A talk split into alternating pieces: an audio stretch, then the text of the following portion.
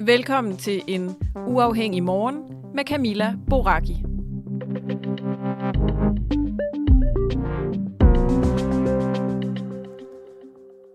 Og en dag, hvor det skal handle om Ukraine, men især måske om øh, det, der kom ud i går på et øh, pressemøde.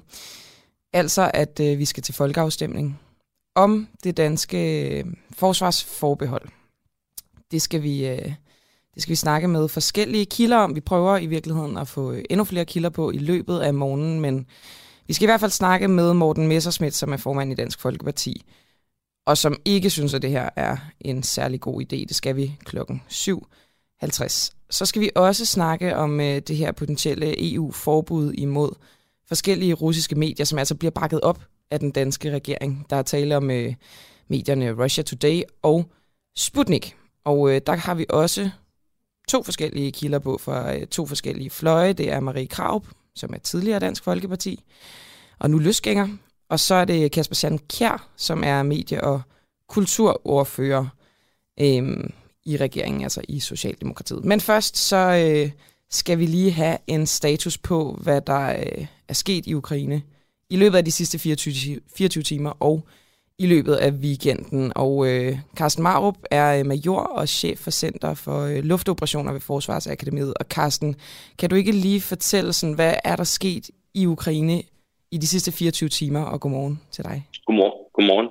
Jamen faktisk er det ikke sket så frygtelig meget, øh, sådan altså når man kigger på de store linjer. Sådan at forstå, at det lader som om, at den russiske her øh, øh, har sådan en, en, en, hvad man måske kan kalde for en operativ pause øh, hvor offensiven sådan lidt stopper, og hvor man så sørger for at få flere øh, styrker frem og, og få genforsynet.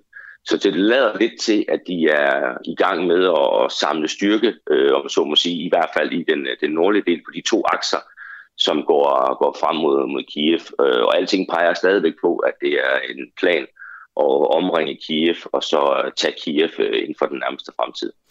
Øh, hvis man kigger mod syd, øh, der går det faktisk lidt bedre for, for de russiske styrker. Øhm, øh, og, og de har jo nu en, øh, en forbindelse fra, øhm, øh, fra Krim og så op mod øh, Donetsk, og, altså Donbass-regionen. Øh, og derudover så er de så også i gang med at, øh, at prøve at se, om de kan tage øh, Odessa, som er en, en ret vigtig by. Øh, og en det havneby, ikke? Hvorfor er det, den er så, så vigtig? Ja, men det er fordi, at, at det, det er jo vigtigt at, have adgang til havet, når man skal have ressourcer øh, og, og tilsvarende ind. Det er Ukraines uh, tredje største by, så vidt jeg har kunne, uh, kunne læse mig frem til. Jeg skal sige, at jeg er ikke ekspert i ukrainsk geografi på nogen måde. Øhm, og, og, og, og derfor så, så betyder det også øh, mentalt noget, at, øh, at, at der stadigvæk er adgang til, til Sortehavet for, for Ukraine. Øh, men altså igen, det er en stor havneby. Det er, det er der, hvor øh, mange forsyninger osv. kan komme ind, og, og kan de ikke det, øh, jamen så får man også lukket af for, for Ukraine sådan i det, det lange løb. Øh, og sidst men ikke mindst, så lader det også til, at der er en, øh, en akse, som går videre mod, mod vest og over mod øh, den øh, Transnistrien, som er det her område, som, øh, som Rusland også befinder sig i forvejen. Og, og på den måde ser det ud til, at det er Ruslands ambition at simpelthen at få lukket af hele vejen øh, for den sydlige del af Ukraine ned mod Sortehavet. Og Carsten Marup, altså så vidt jeg har forstået, så er det kun Kherson, som er sådan øh, en by, der er blevet indtaget af russerne. Resten af de byer, øh, hvor russerne ligesom er, øh, er tæt på, de, de er kun omringet. Er det rigtigt forstået? Det er også den forståelse, jeg har, ja. Og hvor, hvor stor, altså det kan godt være, det er et lidt mærkeligt spørgsmål, men hvor stor en, en procentdel cirka af Ukraine er sådan øh, i, i russiske hænder. Nu ved jeg jo så godt, nu sagde jeg lige, at det kun var Kherson, der var blevet indtaget, men jeg ved ikke, om du forstår mit spørgsmål. Jo, men jeg, jeg forstår fint dit spørgsmål, og, og, og dem, som følger med i, øh, på, på for eksempel Twitter osv., øh, kan jo se en, en masse kort, der bliver fremlagt, hvor man ligesom kan se, øh, hvor langt du, øh, russerne er kommet ind i Ukraine. Øh, og mange af de her sådan, grafikker har så en tendens til at tegne området bag ved de forreste russiske styrker rødt, mm. og ligesom sige, at det område her, det er kontrolleret af Ukraine. Øhm, og det var der faktisk en, en del debat om på, på blandt andet Twitter i går af, af flere forskellige analytikere, om hvorvidt det faktisk er rigtigt at fremstille det på den måde. Fordi en ting det er, at de russiske styrker befinder sig på nogle hovedfærdselsår, altså landeveje eller motorveje for den sags skyld. Ikke at de kører særlig hurtigt, men det er der, hvor de er. Øhm, og bevæger sig ind i landet af, af, i forskellige akser. Men en anden ting, det er, om de rent faktisk så kontrollerer det land, der er bagved. Og det lader jo til, at øh, det flere gange lykkes de ukrainske her at lave bagholdsangreb på forskellige kolonner øh, og tilføje skade på, på russiske køretøjer. Så det kan godt være, at de russiske styrker er trængt ind i landet af forskellige øh, øh, akser og, og hovedfærdselsårer, men det er ikke det samme, som de kontrollerer det land, der ligger bagved dem. Øhm, så hvis man kigger på det på den måde, jamen, så er det faktisk en masse tynde streger, man skal se på sådan en kort, der går ind i Ukraine. Øhm, og så er det altså ikke særlig meget land, øh, som de har, har, har underlagt sig. Hvorimod hvis man kigger på nogle af de andre kort, hvor alt det her det så er, er farvet med rødt, ja, så er det øh, en, en, en rimelig stor del, som, som de har indtaget allerede. Men der er selvfølgelig stadig rigtig meget af Ukraine tilbage, for det er jo et meget, meget stort land. Og så er der den her øh, enorm kilometer lange øh, militærkonvoj, russisk militærkonvoj, som øh, har holdt på vej til Kiev øh, i nogle dage nu. Og øh, meldingerne går jo på, at den ikke rigtig rykker sig. Er der noget nyt om den? Nej, øh, det er der ikke. Øh, det, der er interessant med den, er jo for det første, hvorfor den er stoppet. Men det kan jo være, at det er fordi, man venter på øh, den akse, der kommer øh, østfra, altså fra den anden side af Kiev, og ligesom skal støde sammen med den øh, på et eller andet tidspunkt. Men, men der er også rigtig mange, der peger på, at når de har stået der så længe med den her konvoj, øh, det er jo ikke sådan, de har slået teltet op øh, eller noget, og det vil sige, at de styrker, de soldater, som er i de her køretøjer, de bor mere eller mindre i de her køretøjer og har gjort det nu i, øh, i dagevis. Og, og, og man kan sige meget om lastbiler, øh, men de er jo ikke ligefrem indrettet til at, at bo i øh, som sådan. Øh, så spørgsmålet det er også egentlig, om der er hovedet brændstof tilbage, fordi de her køretøjer, der er jo koldt en gang imellem, de skal altså startes op, de skal køre, hvad med batterierne fungerer, de er stadigvæk osv. Så spørgsmålet det er simpelthen, om det er efterhånden, om det overhovedet er en funktionel kolonne af køretøjer, der holder der, eller om det bare holder en kolonne af køretøjer. Og spørgsmålet er, om, øh, og det kan godt være, det er helt forkert, om de kan sidde en lille smule fast i noget mudder. Det siger jeg, fordi at øh, vi har fået meldinger om, at der er sådan en sibirisk koldluft, der strømmer ned over Ukraine, og simpelthen vil gøre, at det bliver ganske koldt. Og så tænker man jo, russerne har egentlig meget god erfaring med at udnytte koldt vejr i øh, krigssituationen. Så hvor, hvor stor en fordel kan det være for russerne, at det nu bliver øh, ganske koldt i Ukraine? Altså for det første, så de satellitbilleder, der har været af de her, den her kolonne her, der holder langt de fleste af dem på, på det, vi kalder for fastbanet vej, altså hvor der er asfalt øh, og så videre. Okay. Netop for ikke at køre ud i det ukrainske mudder, fordi der er jo igen masser af billeder af ukrainske, eller undskyld, russiske køretøjer, som øh, har siddet fast i mudderet og, og derfor er blevet, øh, blevet efterladt. Øhm, og, og det er helt klart, at, at der er forskel på igen at skulle bevæge sig på de her hovedfærdselsårer, og så på at kunne køre igennem terrænet, som man, øh, man nu har lyst til. Øhm, og, og det vil givetvis give en, en taktisk fordel til de russiske styrker, hvis det er, at jorden fryser så meget, at, øh, at man kan køre tunge køretøjer ud på, på, på jorden. Altså, man skal også huske, at som jeg lige siger, det er tunge køretøjer, så en, en smule overfladefrost kommer ikke til at gøre den store forskel. Så det, der skal altså fryse sådan pænt meget, før at, øh, det kommer til at gøre en forskel. Kan de udnytte det på andre måder, det her vejr? Ikke så jeg lige kan gennemskue. Nu er min, min øh, hvad hedder det, ekspertise jo i luftoperationer, ikke i landoperationer. Mm. Så, så, så, så, så, så for mit synspunkt, der tror jeg sådan set mest, at det, at hvis der er jorden bliver hård nok til, at man kan køre på den, så vil det helt klart være en fordel frem for, at den er blød, og man sætter sig fast jo. Og nu går jeg en lille smule uden for manus, Carsten Marv, men det er fordi, du siger, at din ekspertise er luftoperationer. Men noget, jeg har tænkt på, Øh, det er, hvor dronerne er i den her krig. Hvorfor, hvorfor bliver der ikke brugt flere droner fra, fra begge sider i virkeligheden? Ja, men det er et godt spørgsmål. Um, altså man kan næsten sige, hvis man kigger på, på, på Rusland, så er der rigtig mange ting omkring deres brug af luftvåben, man kan undre sig over, fordi de flyver altså ikke nær så meget, som, uh, som de fleste analytikere undertegnet inklusiv havde forventet, at de ville. Um, med hensyn til, til, til droner, der ved vi i hvert fald, at ukrainerne jo har brugt den, de tyrkisk indkøbte øh, TB2-droner til at foretage angreb på, øh, på russisk materiel. Øh, det lader til, at de måske har fået nogle flere, det er der i hvert fald nogle kilder, der siger, øh, for Tyrkiet. Men, øh, men der kommer meget, meget lidt ud omkring, hvor meget de egentlig bruger. Øh, og der er jo ikke rigtig nogen, der har et billede af, hvor meget det faktisk flyver i luften over Ukraine. Så det er super svært at sige, hvor meget det egentlig bliver brugt eller ej. Øh, russerne har, har mistet et par mindre droner, den type, der hedder Orland, som er sådan en, øh, en drone, der kun flyver for at kigge, altså en efterretningsdrone. Øh, men igen er der ikke meget, der peger på, at de har haft synderligt mange droner i, øh, i spil. Så det er øh, en kapacitet, som, som måske har været rimelig meget fraværende af flere forskellige årsager.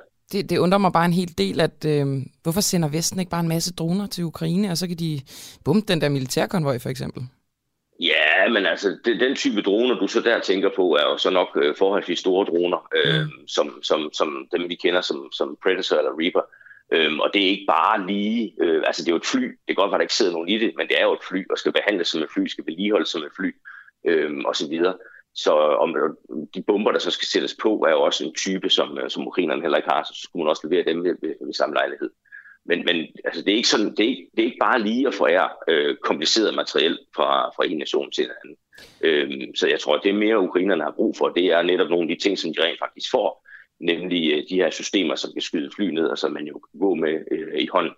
Øhm, hvilket også nok er dem, som har, har, har foretaget flest tab for, for Rusland. Og helt kort til sidst, Carsten Marv, hvad tror du russernes næste træk vil blive? Jamen altså, de øh, vil helt klart i min optik forsøge stadigvæk at omringe Kiev, og så øh, indlede et angreb på Kiev, øh, når, når det er, de har gjort det med henblik på, på at tage byen. Øh, og så i den sydlige del øh, netop at få lukket fuldstændig af øh, ud mod Sortehavet. Det tror jeg er de to ting, som, øh, som vil være det, som vi vil se øh, forsøg på i, i de næste dage, øh, når man kigger på, hvad der foregår på landjorden. Tak, Carsten Marup, major og chef for Center for Luftoperationer ved Forsvarsakademiet. Ha' en god dag. Vel. Jo, tak i måde. Således øh, opdateret på situationen i Ukraine, som øh, jeg nok skal holde øje med løbende her til morgen, hvor vi også spørger, om Danmark øh, skal afskaffe forsvarsforbeholdet. Og i virkeligheden vil jeg ret gerne høre, fordi det kommer til en folkeafstemning. Det skal det den øh, 1. Juni, om vi altså skal, øh, skal bevare eller stryge det her forsvarsforbehold. Og derfor vil jeg gerne høre fra jer. Egentlig vil jeg gerne øh, decideret snakke med jer, så hvis du har lyst til at komme med, med din mening om forsvarsforbeholdet, så send en sms ind på 1245. Skriv DUAH, et mellemrum, og så din besked. Og så øh, kan det være, at vi ringer dig op og, øh, og lige tager en snak om det her. Fordi det, når det er en folkeafstemning, så er det jo mest interessant i virkeligheden at høre, hvad folket mener.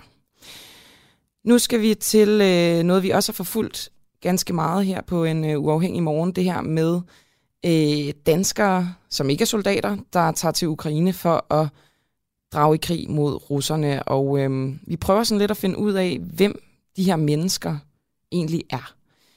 Ifølge Ukraines regering, der har øh, hele 20.000 udenlandske folk sluttet sig til deres styrker for at kæmpe i krigen mod Rusland. Og øhm, i fredags, der øh, talte min kollega Christoffer Lind med en af dem. Han hedder Tommy Mørk. På det tidspunkt, hvor Christoffer han snakker med Tommy, der øh, sidder han i Warszawa, altså Tommy, og er klar til at tage ind i Ukraine om lørdagen, i lørdags for at kæmpe. Og Tommy, han er ikke soldat, men til gengæld så har han været i Syrien for at kæmpe imod islamisk stat. Og øh, han er sammen med nogle af dem, som han kæmpede side om side med i Syrien. Og øh, de har så valgt at tage til Ukraine for at kæmpe imod russerne.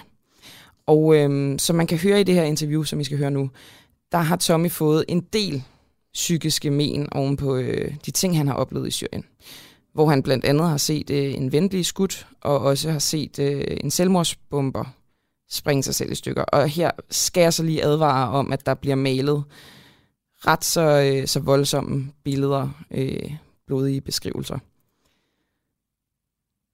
Vi blev kaldt ud til en landsby, som en, en lidt større landsby, men hvor, øh, hvor en anden gruppe havde som indtaget en, en, en bygning i, i hjørnet af den her landsby, men de var i tvivl om, det var nogen IS i landsbyen. Det var ikke nogen folk, alle var flygtet, men vi var i tvivl om, det var nogen IS-folk. Øhm, så vi blev kaldt ud, øhm, vores team på tre mand, for vi havde lidt tungere våben, øh, på en, monteret på en bil, og så skulle vi så ligesom være der sammen med dem, for hvis der skulle udvikle sig noget, så var vi der til ligesom at hjælpe til. Og de, jeg tror, de er omkring 7-8 mand i den der gruppe, som var derude, og vi kom så til, så vi var nok 10-11 stykker. Og øh, vi kommer til omkring frokosttid, det var faktisk 1. januar øh, 2017. Og det er lækker solskin, det er koldt, men, men, men solen varmer alligevel lidt. Strålende solskin, øh, blå himmel. Øh, vi har frokost med, fordi frokostmanden har ikke været derude, for det var, det var helt ude på fronten, så der var han ikke lige kodet med, med mad til de andre. Så vi er med, med til dem også. Øhm, så vi havde spist frokost, de sad så og spiste, sad på jorden og spiste øh, deres frokoster. Og så havde vi sådan en vagt op på det, det den bygning, som, øh, ja, som, som de så havde, som de sikrede alt havde. Men alligevel så lige pludselig om hjørnet, jeg stod så, de her sådan små mure, i stedet for hækker og sådan, så havde små mure tit om, om bygningerne. Øhm, godt en meter i højde, og den stod jeg så ved. og havde lagt min, øh, min ja, sådan lidt en dagbogsagtig øh, bog eller blok på, og så skal man skrive ind med den, og skulle se ud af øjenkrogen, at øh, der var nogen, der kom op omkring hjørnet på det der hus. Det, det var måske 20-25 meter væk. Øhm, men inden jeg når op for det, hvad der sker, så bliver jeg skudt. Øh, og bliver skudt på de folk, der så spiser. Og, ja. og der ender vi også chauffør, som er blevet, blevet ramt øh, og dø i løbet af 5 minutter. Øh, ja, for øjnene. Og, der, der, og vi ender med, at ham en ene til var en selvmordsbomber, øh, som så udløst øh, sit, sin bombe og, og beskadigede vores, blandt andet vores køretøj, men ingen kom nu til der. Og så han, så han døde jo, men der var en mere, som, minimum en mere, som skød i stedet fra, men som vi ikke kunne komme til. Øhm, eller det blev i hvert fald truffet en beslutning om, at det skulle vi prøve, så vi blev evakueret øhm, hen ad vejen og tog den, ja, ligesom at men du ser, og prøve at komme ja, du ser, igen. Du ser simpelthen en blive, øh, blive skudt og dræbt for en af dig. Ja, og det var vores chauffør i vores team på tre mand, som blev, ja. som blev dræbt. Var det en god mand? Øhm, det, det er jo smag, smag behag. Øh, han var sær, men han var, han var, han var jo sammen med os, øh, og var på den måde jo en god mand. Øh, var kommet fra Iran, øh, bor der fra Iran, mm. øh, var kommet for at hjælpe der. Øh, så på den måde var han en god mand. Øh, ja. ja. Bliver du selv ramt? Nej, heldigvis ikke. Okay. Han var den eneste, der ramt øh, under det, det angreb at se sådan en person lige så kort før, at han så vælger at springe sig selv i luften, var det noget, der ligesom satte sig fast, det her med at se, det er vel også bare sådan den totale dedikation, altså en mand, som er klar til at springe selv i luften? Mm. Altså lige der ikke, men det er også fordi to uger for inden, hvor vi blev overfaldet i vores hus øh, af to, altså to, der trængte ind i vores hus, øh, og det ene var en selvmordsbomber. Øhm, så det så vi jo også, altså det, det, det, var, også, det var som natten, og at, at meget hurtigt overstået, og de døde begge to, og vi, det var egentlig det, en, der fik en skramme et sted fra, men ellers kom vi også godt fra det. Øhm, og der så man jo et menneske fint fordelt over hele vores, øh, vores baggård, øh, og bortset fra en, en, en altså fod til hofte, altså det ene ben, som lå længere væk. Øh, og det var en, det var en så, op, så øh, hændelsen var ikke så voldsom, for den var så hurtigt overstået om natten, men, men vi kunne så se følgende meget bedre den her gang, end vi kunne øh, med bagholdet. Så det var, det var lidt øh, det var grotesk at se, hvad en situation at se. Ja, øh. Du så lemmer spredt ud over det hele? Altså, vi så et lem, og det var så, som sagt, fod til hofte fra det ene ben, øh, okay. og resten fint fordelt. Det lå, det, altså, vores vægge og vores vinduer og vores gulve, alt var ja, splattet til med, med menneskelige små stykker. Så altså, derfor, var det ikke, derfor var det her jo ikke en, altså, vi ikke så decideret noget, noget konkret. Vi jo trækker også, øh, at det, det var ikke den del, det var. Det var ikke det, som påvirkede mig der. Det var mere det med at se en af vores egne, øh, altså for øjnene af mig, uden at jeg kunne gøre noget. Det var, øh, det, Men, det var, og plus, mm. at det alt det andet så ramlede, som jeg har sagt, at det alt det andet, som havde været inden, at det lige alt bare kom det sammen på én gang. Øh, og, ja. og virkelig, ja, virkelig påvirkede mig der. Og de her øh, ganske voldsomme oplevelser har også fået Tommy til at sådan overveje, om han er psykisk klar til at skulle øh, gå i krig igen. Den lidt panik, panikagtige, øh, det er noget, jeg har mærket den her gang, og det har jeg ikke, det har jeg ikke mærket før. Øhm, så derfor tænker jeg, er det bare en, en overdrevet stress over, at det alt skal gå så stærkt, og, og jeg ikke har tid nok til at forberede mig, altså tid nok, som jeg synes, jeg skal bruge forberede mig øhm, eller ligger noget dybere i det. Øhm, og det må tiden vise, om det er det ene. Altså, jeg har haft rystanfald, jeg har ikke spist ordentligt siden søndags, jeg har de første dage i ugen her, havde jeg også svært ved at sove, det går heldigvis bedre nu. Øh, ja, så, så jeg, det, jeg, jeg ved ikke, hvad det er, øhm, så det må, det må jeg se an øh, med tiden, hvordan det er. Men igen, hvis det, hvis det viser sig, at, og hvis jeg kommer for meget i tvivl om, at det mm. går, så trækker jeg stikket. Men, Tom, men Tommy? Ja. Du skal jo også i krig nu. På en eller anden måde giver, det, jo, giver det jo øh, giver det vel det, altså, det, ret god mening. Ja, det sådan. lige præcis, og det er også derfor, jeg ikke, jeg, jeg ikke tager det tungt nu, for jeg tænker, altså det har været virkelig voldsomt, og jeg har været sådan, sikkert 17 gange i døgnet, øh, ja. været på vippen til at uh, tage hjem. Men, men jeg har ikke gjort det, og det er fordi, jeg kan håndtere det. Og hvis det ikke bliver bedre, jamen, så kan jeg godt håndtere det. Hvis det ikke gør, eller bliver værre, så skal jeg ikke håndtere det. Ja, lov, lov, så, så, ja. lov mig lige, at du lytter til dig selv i hvert fald. Det gør jeg helt klart, og som sagt har jeg sagt det til andre også, at sige, I må godt lige, uh, ja jeg ved ikke, hvad det er, men vi skal lige være, være, være opmærksom på, på hvad, det er, hvad der foregår. Okay. Jeg ved ikke, hvor meget mere vi kan sige i forhold til det, der kommer til at ske, fordi du ved jo heller ikke særlig meget, men altså... Ja, men altså, som sagt, så har jeg jo de der folk, som, som har været her før, øh, amerikanere blandt andet, som jeg kender godt. Øh, vi, har, vi har kontakt, vi tager over og mødes med dem. Strukturen er ikke på plads, øh, så, så om vi kan blive sådan løst tilknyttet et eller andet selvstændigt, eller om vi bliver indsluset i noget større, eller om de laver noget, om de tager initiativ til at lave noget, noget ikke stort øh, internationalt fælles ting. Ja, vi ved det ikke. Altså, ting er så nye, både for os, men også for dem, at vi, vi aner simpelthen ikke, hvordan det i praksis kommer til at udfolde sig. Tom, jeg, øh, tak for en god lang snak. Jeg, jeg slipper dig nu, og det er jo mm. med, det er jo sådan helt underligt at have sådan en snak, fordi at, altså, jeg tror, min største bekymring i livet lige nu, det er, hvorvidt jeg skal have en, øh, en durum eller en kylling shawarma. Altså, ja, ja, ja, ja. Jeg vil ønske, at jeg havde de, de bekymringer også. Jeg, jeg ja. nyder ikke det her på nogen måde. Men altså, held og lykke for fan. Ja, tak skal du have. Som vi kunne høre, så øh, sagde Tommy, at øh, altså, han oplevede rysteture, og han, han var egentlig meget tvivlende i forhold til det her med at skulle gå i krig i Ukraine. Han ville se tiden an, og han var også på nippet til at tage hjem. Og så lovede han øh, min kollega Christoffer Lind, at han ville lytte rigtig godt til sig selv. Og det, der er sket øh, siden, at Christoffer lavede det her interview med Tommy i fredags, det er, at øh, Tommy skrev på sin Facebook-side i går, at øh, han simpelthen vendte om på grænsen til øh, Ukraine. At der ikke var mere krig tilbage i hans krop. Nu siger jeg det igen. Vi skal snakke om øh, forsvarsforbeholdet i løbet af morgenen. At vi skal til en folkeafstemning om det den 1. juni. Så derfor vil jeg virkelig gerne have, at øh, I skriver ind på sms'en 1245, skriv DUAH, og så øh, skriv, hvis du har en mening om det her øh, forbehold. Jeg vil virkelig gerne snakke med dig øh, og høre det. Men nu skal vi øh, snakke om, hvilken vigtig information danskerne går glip af, når EU de lukker for øh, pro-Putin-medier. Og det er altså medierne Russia Today og Sputnik, øh, som EU gerne vil, øh, vil iværksætte et forbud imod, og det bakker den danske regering altså op. Og Marie Kraup, øh, du er løsgænger, tidligere medlem af Dansk Folkeparti og rejseleder i Rusland. Hvad, øh, hvad er det for en vigtig information, vi kan gå glip af i øh, Russia Today og Sputnik? Og godmorgen. Øh, godmorgen. Jamen, altså først og fremmest begynder vi jo at bruge de samme metoder, som man har brugt i Rusland, ikke? med at øh, ødelægge muligheden for fri informationsudveksling. Og det er jo et skråplan. Altså, det vil sige, at øh, regeringen opfører sig som putinister. Det synes jeg er meget usmart.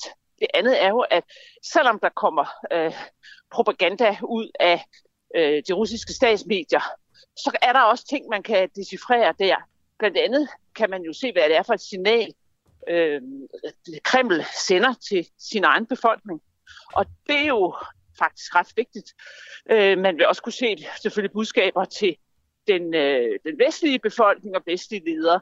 Så øh, et eller andet sted er det bare enormt kortsynet og dumt og meget putinistisk at øh, lukke for den slags medier. Det er meget bedre at have dem åbne og så kritisere dem, tage dem op øh, og, og diskutere, hvad det er. Synes du, at uh, misinformation og fake news, er det, uh, er det farligt for demokratiet? Ja, helt klart, helt klart. Og der er så meget misinformation og fake news lige nu. Overalt, på begge sider. Men man skal ikke lukke for det. Man skal gå ind i det, kritisere det, prøve at finde ud af, hvad det er. Er altså, den almindelige har danske... jeg fået at vide af en, øh, en dansker, der har familie i Ukraine, at øh, hans kones familie sidder i en by, hvor der er kommet en humanitær korridor, en belejret by i Syd-Ukraine, øh, hvor der, russerne har erklæret en humanitær korridor, og de kan ikke komme ud, fordi de bliver beskudt af ukrainske skarpskytter. Så derfor er de, øh, de civile, tør de ikke gå ud. Det er jo, vi ved ikke, om det her det er fake news. Jeg tror det, jeg, jeg ved det ikke. Men, mm. men, men når det er en uh, familie, der ringer og siger det, så kunne det jo være rigtigt. Og sådan nogle historier, synes jeg, det ville være ret godt, hvis man kunne få uh, belyst bedre, i stedet for at afvise det som, øh, som ren propaganda, for det ved vi jo rent faktisk ikke. Men nu siger du belyst bedre, altså hvordan skulle vi kunne det? Du er jo selv øh, ekspert på det her. Du siger, du er også i tvivl om, hvad det er. Jeg er ekspert på, øh, på medier. Jeg er selvfølgelig er alle i tvivl her. Ikke? Altså, men jo flere historier vi kan, kan få ud og sende vores egne journalister i gang med at undersøge, jo bedre er det da. Mm. Og hvad så med den, øh, den almindelige dansker, som jo også er, altså Russia Today og Sputnik er jo også tilgængelig for dem. Hvordan har de en chance for at, at ligesom decifrere, hvad, hvad, øh, hvad der er rigtigt og forkert? Jamen, altså nu er jeg jo demokrat, så jeg tror jo ikke, at den almindelige dansker er dum. Altså, jeg tror, at øh, vi alle sammen er faktisk er i stand til at finde ud af, hvad det er for nogle budskaber, der bliver bragt og decifrere imellem. Men vi er jo alle sammen ofre for propaganda på en eller anden måde. Men nu skal jeg lige, Marie Krav, være... At det ville være skal... rigtig godt, hvis man så fik lov til at få adgang til forskellige former for propaganda, forskellige former for information, Men er den, al- er den almindelige borger, som ikke er ekspert på øh, faktatjekning osv., er de i stand til at gennemskue, hvad der er propaganda, eller mener du, at det er nødvendigt, at vi sætter ekstra ind på at gennemskue det? Altså, i virkeligheden tror jeg ikke, der er nogen af os, der rigtig er i stand til det. Fordi der er jo også propaganda fra USA, fra Danmark, fra, øh, hvad hedder det, fra Ukraine, fra Rusland, fra øh, Mellemøsten. Vi får hele tiden tvistede nyheder ind. Og derfor er det bare bedst, hvis der kommer så mange som muligt, og vi så kan sende nogen, som vi faktisk stoler på, øh, afsted, eller sætte dem på opgaverne og prøve at finde ud af, hvad der er rigtigt og forkert. Men at lukke fuldstændig ned for det, fordi man tror, at befolkningen er ubegavet, det er meget, meget udemokratisk, og det er meget dumt. Kasper Sankjær, som er øh, Socialdemokratiets kulturordfører, han, øh, han siger sådan her, jeg tror, jeg er også bare nødt til at sige, at det her handler ikke om ytringsfrihed. Det her handler om to såkaldte medier, der indgår som en del af krigsmaskinen i overfaldet på et frit og selvstændigt land, og som bevidst spreder misinformation hvad der, om, hvad der egentlig foregår i Ukraine. En del af krigsmaskinen, Marie Kraup, øh, så er vi jo lidt på et, på et andet niveau, kan man sige. Så bliver det brugt til krigsførelse. Ja, men, men al information er jo på den måde en del af krigsmaskinen. Det er der jo ingen tvivl om. Og det er bare, altså, der, der er jo, foregår jo også en informationskrig før og, og efter en krig. Så kan vi godt lukke for alle informationer, hvis man skal bruge den øh, beskrivelse. Men jeg vil bare lige sige, hvis vi var i krig selv, hvis Danmark var i krig, så ville jeg støtte, at man lukkede, og så begyndte kun at sende krigspropaganda til danskerne. Men når vi ikke men, er i krig... Men hvad, det, hvad for noget? Vil du, ikke, vil du ikke lige uddybe det? Det forstår jeg Jamen, ikke. det er jo det, man gør, når man selv er i krig. Så sørger man for, at ens befolkning får propaganda, sådan at de holder modet op. Vil du være for kan, det? Kan folk, der kan folk ikke tåle at høre sandheden. Altså, Nå. desværre er det sådan, at når man er i krig, så er man nødt til at gøre noget for at holde modet op. Det kan godt være, at det er nødvendigt. Det er det, man ser overalt. Men vi er ikke krigsførende. Vi er et land, der står udenfor og skal prøve at danne os en mening om, hvad der egentlig sker. Det er meget, meget vanskeligt, når øh, man lukker ned for den ene propagandaside og kun får den anden propagandaside. Mm. Kan, du, øh, kan vi prøve at blive lidt konkrete på, øh, på nyheder fra for eksempel Russia Today eller Sputnik, som, øh, som er gode for os at, at have, som vi ikke øh, kan undvære? Altså noget, der er kommet ud af de medier, som er nødvendigt Der kommer os. en hel masse. Altså, der kommer det officielle russiske syn. Klart, men kan, Det du give, ret- sådan, kan du give lytterne et eksempel på noget, som er, som er vigtigt for os at vide? Jamen, det er stort set, altså det er rigtig meget af det, der kommer selvfølgelig. Øh, Kan du, give, kan du plukke en af de ting ud? jamen, for eksempel kunne det være en tale, som, som Putin har holdt, hvor han øh, advarer NATO om at, og, øh, at blande sig i konflikten. Det kunne da måske være meget godt, at man lige var klar over, at det ser ud som om, at man derovre på den anden side mener det er alvorligt. Men det har jeg de også kan da- set i andre medier, men det kommer måske derfra og, originalt. Det kan jo godt være, men jeg kan bare ikke se, hvorfor den enkelte dansker, som ikke er krigsdeltager, skal have- formenes adgang til anden information. Det giver ikke mening, kun hvis man er en putinist, som ønsker at øh, bombardere sin egen befolkning med en bestemt propaganda. Eller hvis man er krigsførende, og vi er ikke krigsførende. Så du stoler ikke på den her EU-vurdering om, at man kan sige, at de her medier, de øh, mest af alt spreder misinformation? Jeg stoler på, at det er selvfølgelig til en, en vis grad propaganda. Det er der jo ingen tvivl om. Men der er også en del af propaganda i vores egne medier. Og desuden så giver det ikke mening at lukke for den form for propaganda, fordi vi har brug for at vide, hvad det er for en form for propaganda, man sender til russerne. Nu har jeg jo tæt kontakt til øh, folk i, i Rusland, og desværre kan jeg ikke få kontakt til mine ukrainske venner. Men øh, de folk i Rusland, som jeg øh, har kontakt med, de bruger faktisk ikke statsmedierne så meget. De bruger faktisk øh, en hel række andre øh, hvad skal man sige, alternative medier. Og Nogle af altså, øh, oppositionsmedierne er blevet lukket, øh, men de bruger telegramkanaler og øh, hvad hedder det, øh, YouTube-bloggere, der, der lægger information ud. Og det er jo altså, på en eller anden måde også meget interessant at vide, altså, at mange russere bruger ikke direkte statsmidlerne, for de står der heller ikke på dem. Og så kan man sige, hvorfor skulle det så være så farligt for danskerne i virkeligheden? Skal de ikke også have mulighed for at se, hvad det er, der bliver sendt der, som mange russere, nogle russere tror på, men rigtig mange andre russere tror ikke på dem. Mm. Og det er jo det, der er dilemmaet. Skal man have frit valg, eller skal man skånes? Lige her til sidst, Marie Kraup, jeg blev lige nysgerrig på, at du sagde, at der er vores medier, de, øh, de laver også propaganda. Kan du ikke lige sige, hvilket medie, hvilket dansk medie der er, der Jamen, laver propaganda? Vi, altså, der, bliver, der bliver jo viderebragt enormt meget. Om propaganda, som, det, er jo mere sådan, det er jo mere målrettet på en eller anden måde, ikke? Hvad, ja, hvad er det for en dansk for medie, der laver propaganda? Det, øh, jeg tror ikke, at danske medier laver det målrettet selv. Jeg tror, at øh, man viderebringer mange ting, fordi man ikke har mulighed eller evne til at tjekke det. Mm. Øh, jeg tror, at der er, det er jo klart, at øh, Ukraine er jo et land i krig, og derfor laver de selvfølgelig propaganda. Det hedder psykologisk krigsførelse, det gør man. Det er en del af krigen. Og der bliver det jo brugt og bragt selvfølgelig øh, ufor øh, fortyndet. Øh, og, og det skal man jo også bare tænke på, at det er der selvfølgelig propaganda fra deres side. Nu holder alle danskere jo med Ukraine og tror, at man er, kæmper på Ukraines side, så derfor er der jo en fuldstændig accept af det. Men det kan jo godt være, når vi kommer over på den anden side på et tidspunkt og begynder at lave kølige analyser af det, så kan det jo godt være, at vi er nødt til at se øjnene, at vi i Danmark jo faktisk har viderebragt øh, noget ukrainsk øh, psykologisk krigsførelse, uden egentlig at, øh, hvad skal man sige, øh, filtrere det. Sagde altså Marie Kraup, øh, du er løsgænger, nylig løsgænger og tidligere medlem af Dansk Folkeparti. Tak fordi du ville være med. Så tak. Hej igen. Hej. Og så hopper vi nærmest øh, direkte over i den anden lejr, den anden side af, af det her spørgsmål, om der skal lukkes for, øh, for udvalgte russiske medier. Det er noget, som, øh, som EU påtænker simpelthen at nedlægge et forbud imod det medie, der hedder Russia Today, og det medie, der hedder Sputnik. Og lige om lidt, så skal jeg tale med Kasper Sandkjær, som er medie- og kulturordfører i Socialdemokratiet. Men inden at øh, jeg får Kasper Sankjær på, så vil jeg gerne igen opfordre øh, jer lyttere til at dele jeres mening om både det her, men især også om øh, det her, den her afstemning, som der kommer om øh, vores forsvarsforbehold. Vi skal altså til stemmeurnerne den 1.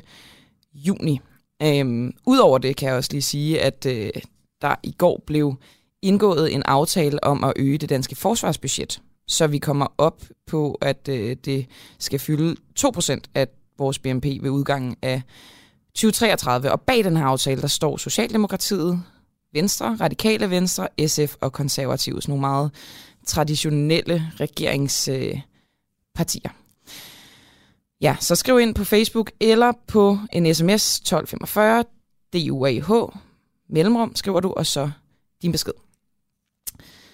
Kasper Sankjær, øh, kan du ikke nævne mig et eksempel på en dansker, der er blevet øh, hjernevasket af Russia Today og Sputnik? Og godmorgen.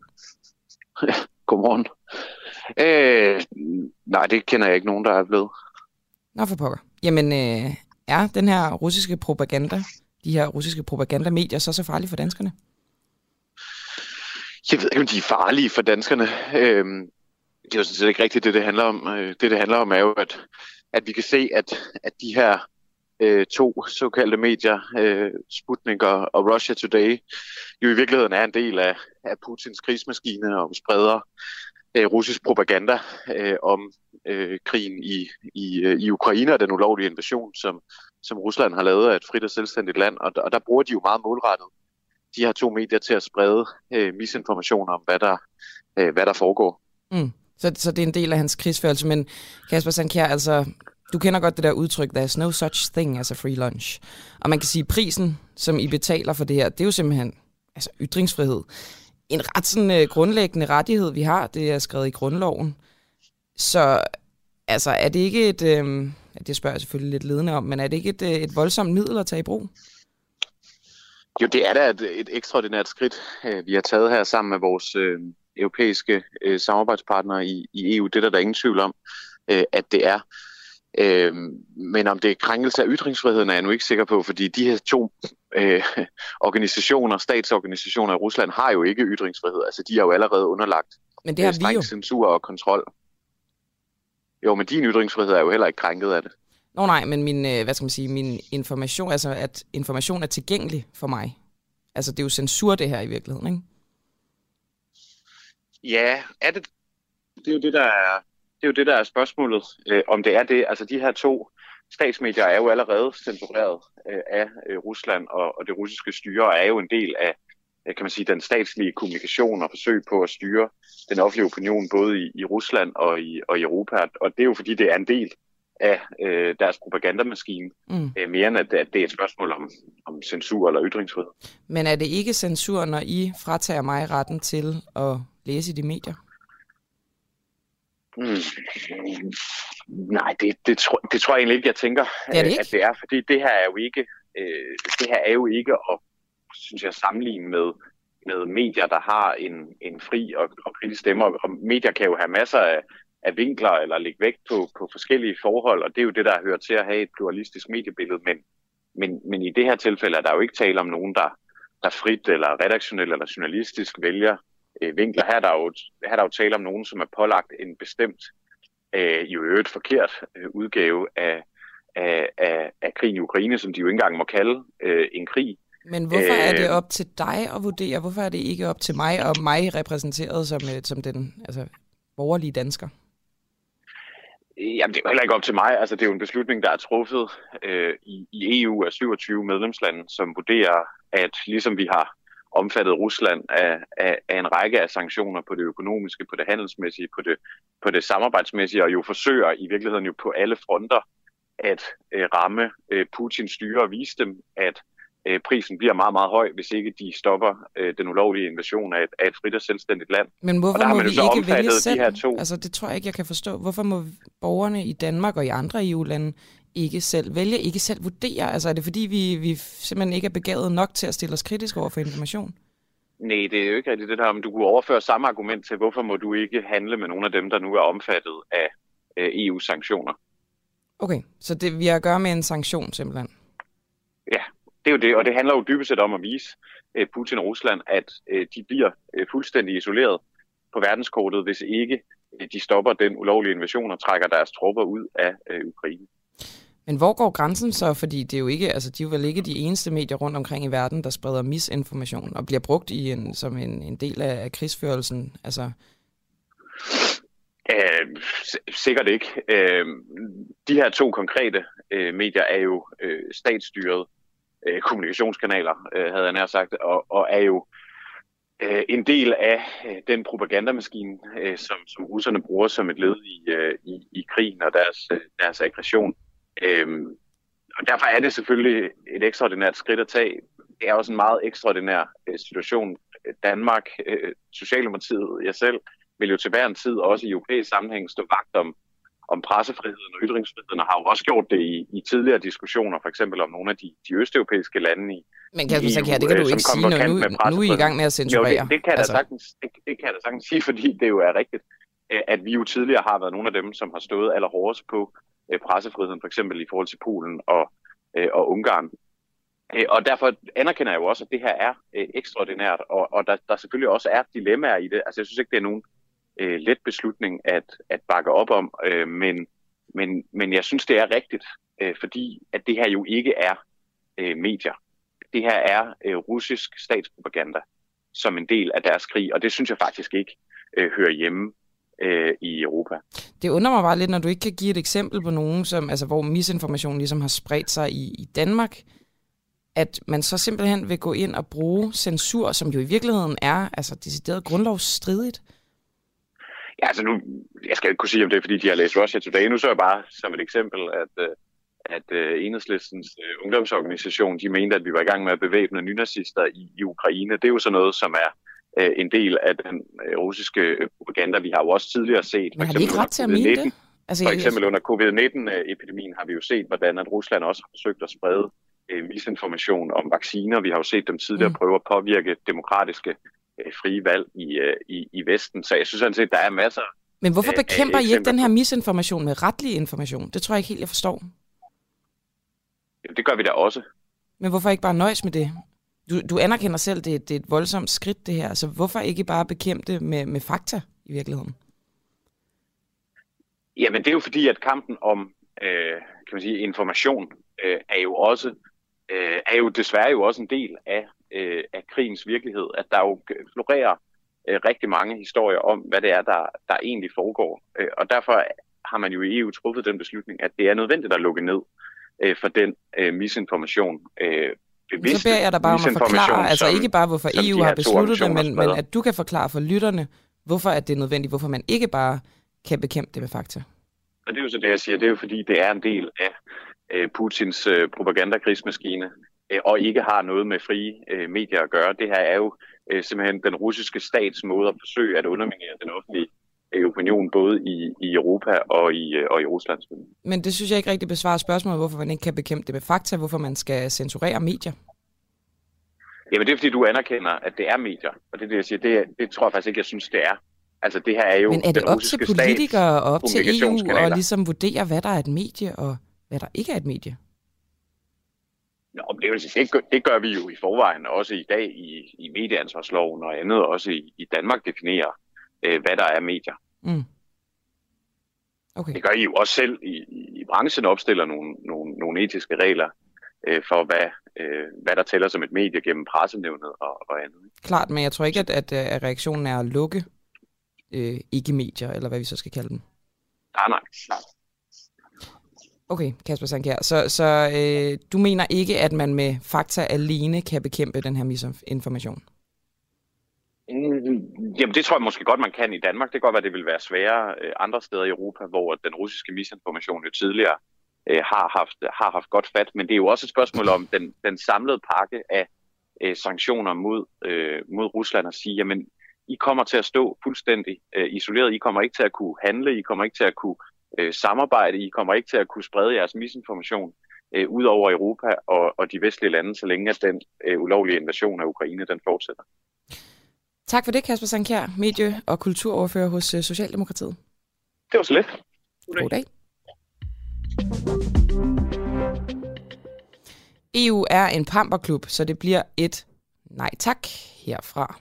Har stemt nej hver gang det har drejet sig om EU, siger Susanne Kellerup, og det er altså i forhold til det her med, at vi skal stemme om et af de fire danske øh, EU-forbehold, som øh, vi vedtog i 1994. Og øh, det er altså forsvarsforbeholdet, vi skal til stemmeurnerne og stemme om. Øhm, nu skal vi snakke med Anders Ladekarl, som er generalsekretær i Røde Kors, om øh, krisen i Mariupol i Ukraine. For spørgsmålet er, om det er muligt at redde 400.000 civile flygtninge ud af Mariupol, eller i hvert fald redde dem fra at øh, enten tørste eller sulte, eller hvad der, hvad der ellers øh, er far for lige nu.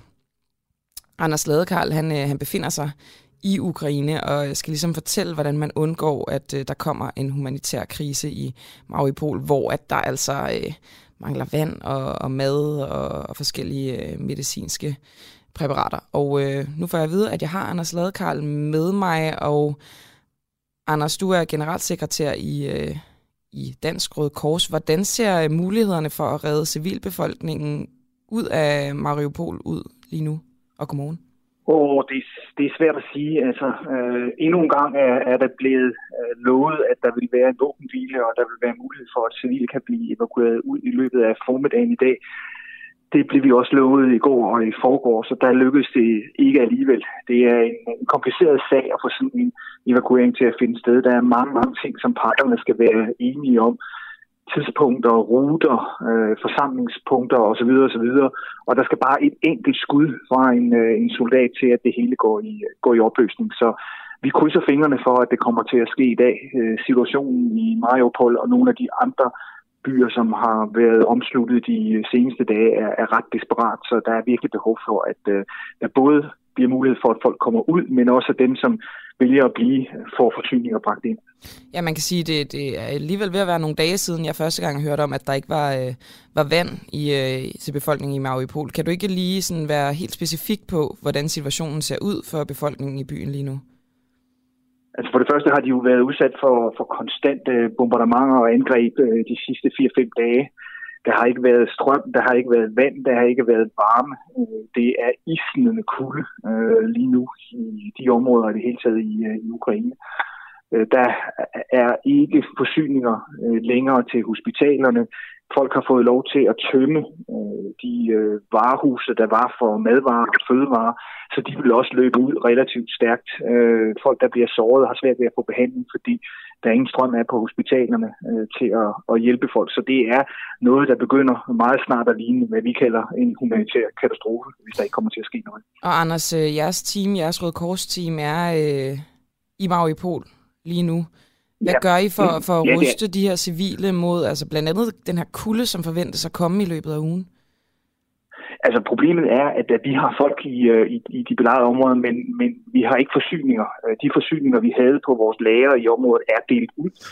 Øh, og vi kan ikke få forsyninger ind. Vores hovedproblem i de dele af Ukraine er sådan set, at vi har det samme problem, som civilbefolkningen har, bare med omvendt fortegn. Vi vil gerne ind med forsyninger. De vil gerne for mange vedkommende ud. Øh, vi skal alle sammen have de nødvendige sikkerhedsgarantier. For et er, at Røde Kors jo sådan set er anerkendt, at alle konfliktens parter hernede, som den organisation, der i henhold til Genève-konventioner og alt muligt andet skal have lov til at hjælpe. Men problemet er, at øh, i de konkrete krigsområder øh, skal vi også have de lokale kommandører, generalers, majors øh, øh, accept og sikkerhedsgarantier for, at vi begynder at sende vores øh, folk ind i øh, med forsyninger Jamen, i, øh, hvorfor det? i områder, Jeg troede faktisk, I var beskyttet af, af korset på den måde. Jo, men vi er ikke mere beskyttet, end at, øh, at øh, vi er lige så øh, sårbare over for folk, der skyder på os som alle mulige andre. Så derfor er en betingelse for Røde Kors går ind, at dem, der øh, slås ved fronterne, øh, giver os sikkerhedsgarantier, fordi de ikke vil skyde på os. Vi skal ikke have risikeret øh, endnu flere nødhjælpsarbejderes liv øh, mm. uden garantier. Anders, kan du ikke lige fortælle, altså det er ikke defineret som en humanitær krise endnu. Jeg synes, det lyder på dig som om, at det er lige om hjørnet, desværre. Hvad, gør det nogen forskel i forhold til, øh, det, det ved jeg ikke, om, øh, om, om I kan komme bedre igennem de her humanitære korridorer, eller om, om våbenhvilen kan blive, kan blive overholdt? Altså at det, at det bliver kategoriseret som en humanitær krise? Nej, det er bare ord. Altså for, for de mennesker, som er inde, er det helt afgørende jo, at, at de bliver skudt på, at de ikke har varme, de ikke har vand.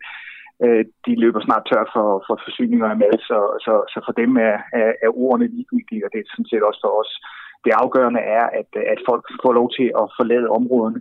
Vi er sådan set heller ikke særlig vilde med humanitære korridorer. Det kan være en nødvendighed, øh, men øh, krigens regler siger jo, at folk skal have lov til at flygte. Øh, civile skal have lov til at flygte altid fra områder, hvor der er krig. Øh, at øh, vi skal have lov til at bringe øh, nødhjælp frem øh, til, til alle, uanset om der er korridorer øh, eller ej.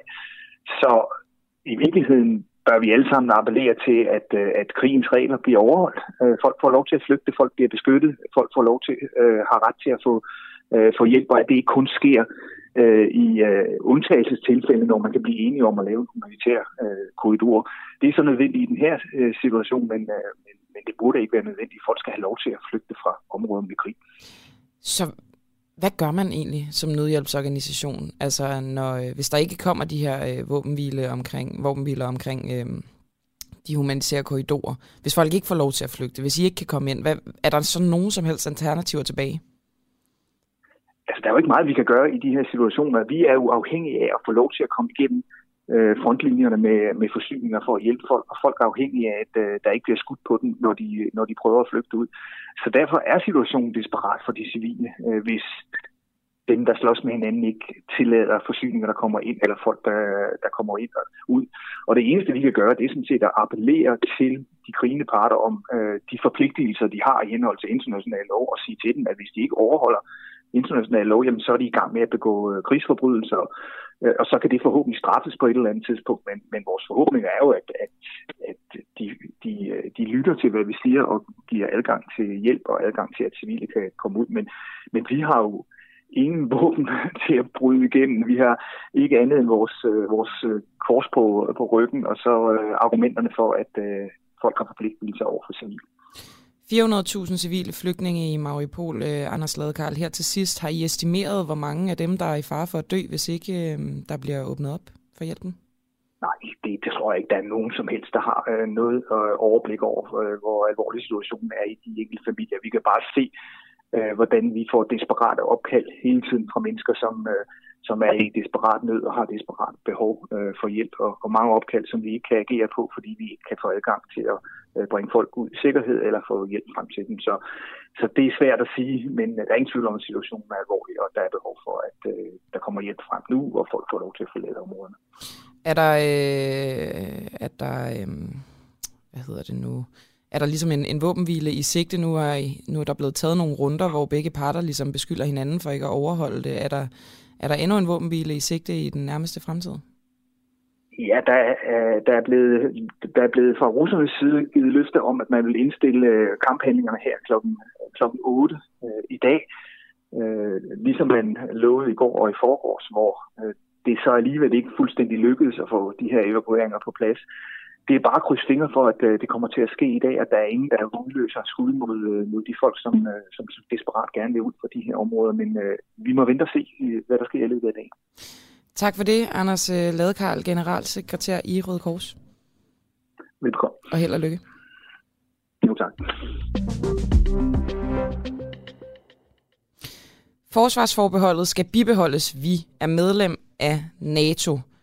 Det skriver Janni Wotman, og det er ikke kun Jannis øh, argument, det er også noget, øh, som florerer fra dem, der ligesom er modstandere af, at øh, vi skal stemme om det her forsvarsforbehold. Og det, det er jo ret vildt. Altså, de her øh, fire EU-forbehold, som man har i Danmark, dem har man haft siden øh, 1994. Det er øh, euroforbeholdet, forsvarsforbeholdet, retsforbeholdet og forbehold om unionsborgerskab. Og nu er det ene af de her fire altså op til afstemning. Øhm, og det er noget, der, der skaber stor debat, både i befolkningen og på Christiansborg. Og jeg vil stadig gerne høre fra jer, hvad I, øh, hvad I mener om det. Det synes jeg er vigtigere end nogensinde, fordi nu er det jo en folkeafstemning. Ikke? Nu er det faktisk os, der skal forholde os til det. Nu er det ikke bare noget, som bliver besluttet inde på borgen. Og øh, nu skal jeg snakke med en, som øh, i hvert fald ikke synes, at vi skal smide det her forsvarsforbehold. Han hedder Morten Messerschmidt, og han er formand i Dansk Folkeparti. Og øh, Dansk Folkeparti, de er jo ikke sådan ligefrem EU-glade, og altså således heller ikke glade for, øh, for, hvis vi nu ikke længere skal have det her forsvarsforbehold. Og Morten Messersmith, øh, hvorfor skal vi beholde forsvarsforbeholdet? Og godmorgen. Godmorgen.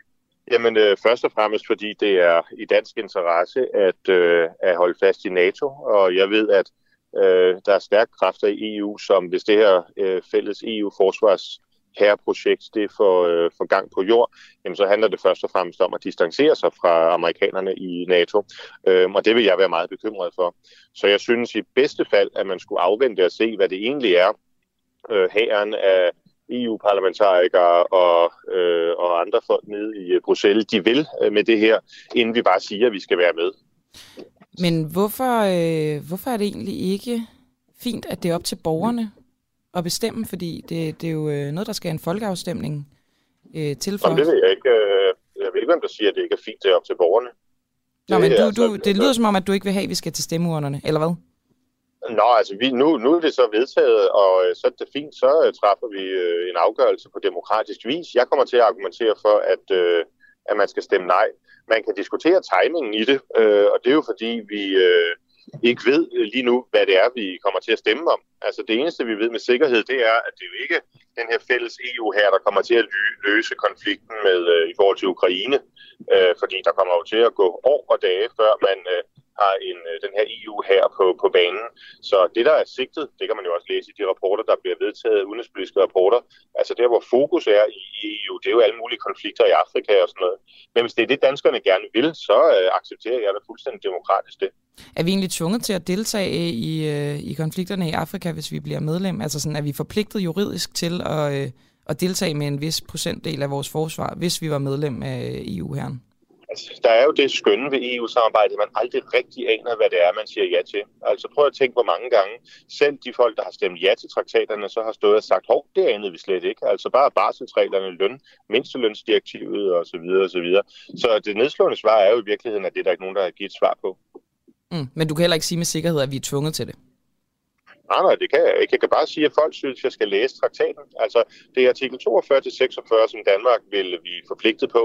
hvis øh, vi afvikler øh, forsvarsforbeholdet. Og der kan man jo se, øh, hvilken rolle for eksempel forsvarsagenturet får, og man kan se, hvad det er for nogle øh, konflikter, som EU gerne vil engagere sig i. Og øh, så kan man jo dertil læse de rapporter, der blev vedtaget især i Europaparlamentet, hvor man, altså den seneste for eksempel fra 21. januar om udenrigspolitikken, den nævner for eksempel Mali 40 gange, den nævner kun Rusland 9 gange. Og så kan man jo så sætte sig ned og overveje, hvad det er, øh, man siger ja til. Synes du, at man har udnyttet krigen i Ukraine til ligesom at, at skræmme danskerne til at, at ville stemme for at fjerne forsvarsforbeholdet? Ja, nu har man jo ikke gjort det endnu, men der er ingen tvivl om, det er det, man prøver på. Altså, at man jo gerne vil benytte den øh, helt berettigede stemning, der, der er i øjeblikket, øh, om behovet for, at vi i Europa kan forsvare vores egen frihed, øh, til så at sige, at nu er det så nu, øh, at Danmark skal, øh, skal øh, bidrage til, til EU's øh, nye herreprojekt. Øh, jeg synes jo, at man skulle gå en anden vej, øh, og så prøve at sige til de seks EU-lande, der ikke er medlemmer af NATO, øh, Sverige og Finland, de er sådan set på vej ind, men ellers øh, Kypern, Malta, Irland, Østrig, at øh, de skulle se at blive medlemmer af NATO, og så kunne EU jo inden for NATO-paraplyen så bidrage på den måde, man nu synes er rigtigt. Er, øhm, er det her med, at vi skal deltage i for eksempel i øh, krige i Afrika, er det ligesom øh, din øh, største frygt i forhold til, at vi bliver medlem af, af EU her, hvis vi skal kalde den det? Øh, nej, jeg tror i virkeligheden, det med at bryde NATO op er det værste. Altså, jeg har jo hørt i Europaparlamentet, hvordan øh, politikere fra Øh, den liberale gruppe, den grønne gruppe, kommunistgruppen og så videre, og sådan set også langt ind i øh, de borgerlige partier eller grupper, øh, har en drøm om, at øh, EU skal frigøre sig fra amerikanerne øh, i NATO. Øh, og der øh, har jeg det nok sådan, at øh, det netop er øh, forbindelsen til London og Washington, som er afgørende for øh, europæisk frihed. Men øh, altså, hvad skulle, nu siger du, at man drømmer om at frigøre sig fra, fra amerikanerne at det er ligesom det, man... Øh, det, er jo det, det siger regeringen jo ikke direkte, men det mener du så, at, øh, at det kan være noget af det, man ønsker sig. Hvad, hvad, hvad kunne fordelene ellers være ved at styrke, altså ved at sætte Danmark ind i, i uh, forsvarssamarbejdet? Det ved jeg ikke. Altså, jeg er jo, jeg er jo sådan set imod det. Jo, jo, men, men hvis men, du nu skulle, øh, altså, hvis du nu skulle gennemskue, fordi jeg går ikke ud fra, at regeringen og de andre partier, de gør det her for sjov skyld. Så der må jo være et eller andet rationale fra deres side af. Ja, sjov og sjov. Altså, det, altså jeg fornemmer, at det her det er noget, som man er blevet enige om på initiativ fra det radikale venstre især, ikke? Øh, og så måske også Jakob Ellemann. Det er sådan, hvad man kan læse i, i pressen. Øhm, og det har jo længe for de der liberale partier været en hed drøm at øh, få afviklet alle forbeholdene. Og der tror jeg sådan set bare, at man så ser sådan på det, at det er så nu, øh, man har muligheden for at komme af med forsvarsforbeholdet, fordi man vurderer, at øh, stemningen øh, på grund af Putins engagement i Ukraine ligesom er til det.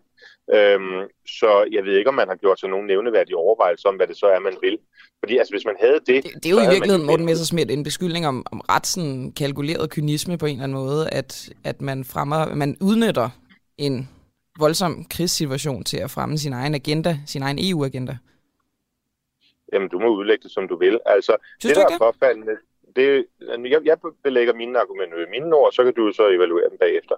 Altså det, jeg synes er påfaldende, det er, at øh, man, man jo, øh, for så vidt, hvis man skal sige det positivt, lige nu ingen anelse har om, hvad det er, Frankrig og Tyskland og de andre store lande, øh, nu uden Storbritannien, så vil med, øh, med det her fælles EU-forsvarsherreprojekt. Øh, altså man har jo haft muligheden siden 2009 øh, for at udvikle det, for at sætte kød på, Øhm, og det har man så ikke fået gjort af forskellige årsager. Øhm, og så forventes det åbenbart i statsministeriet nu, at det vil man i, i nær fremtid gå i gang med. Øhm, men vi ved jo ikke, hvad det er. Altså, vi ved bare, at øh, EU's for eksempel forsvarsagentur jo så får en hel masse beføjelser øh, for også over dansk forsvar. Øh, men præcis hvordan de skal bruges, i hvilken retning de skal bruges osv., hvilke industrielle ændringer det kommer til at medføre. Altså Danmark køber jo rigtig meget øh, isenkram, militær isenkram fra, fra USA. Hvordan vil det forandre sig, når vi fremadrettet skal, øh, skal øh, koordinere alting i EU? Altså alt sådan noget har man til synligheden slet ikke gjort sådan nogle overvejelser om.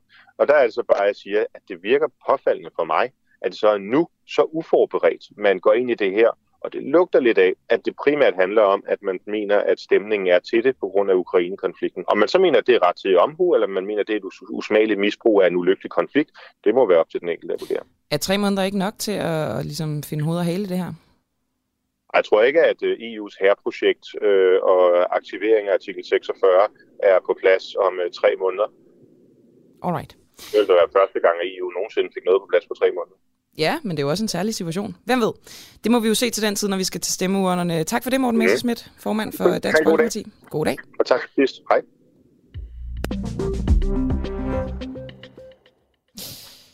Hvis øh, du er glad for det, du hører her til morgen, altså du må også godt være sur over det i virkeligheden, men hvis du øh, på en eller anden måde kan lide at lytte til det, så øh, husk, at øh, der er meget mere kritisk og nysgerrig og levende radio tilgængelig, hvis du er medlem af Den Uafhængige.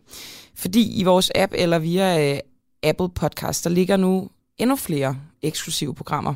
Og det er altså kun for dem, som betaler øh, hver måned eller hvert år. Og du kan se, hvilke programmer vi har på vores hjemmeside, hvor du også kan få det her medlemskab.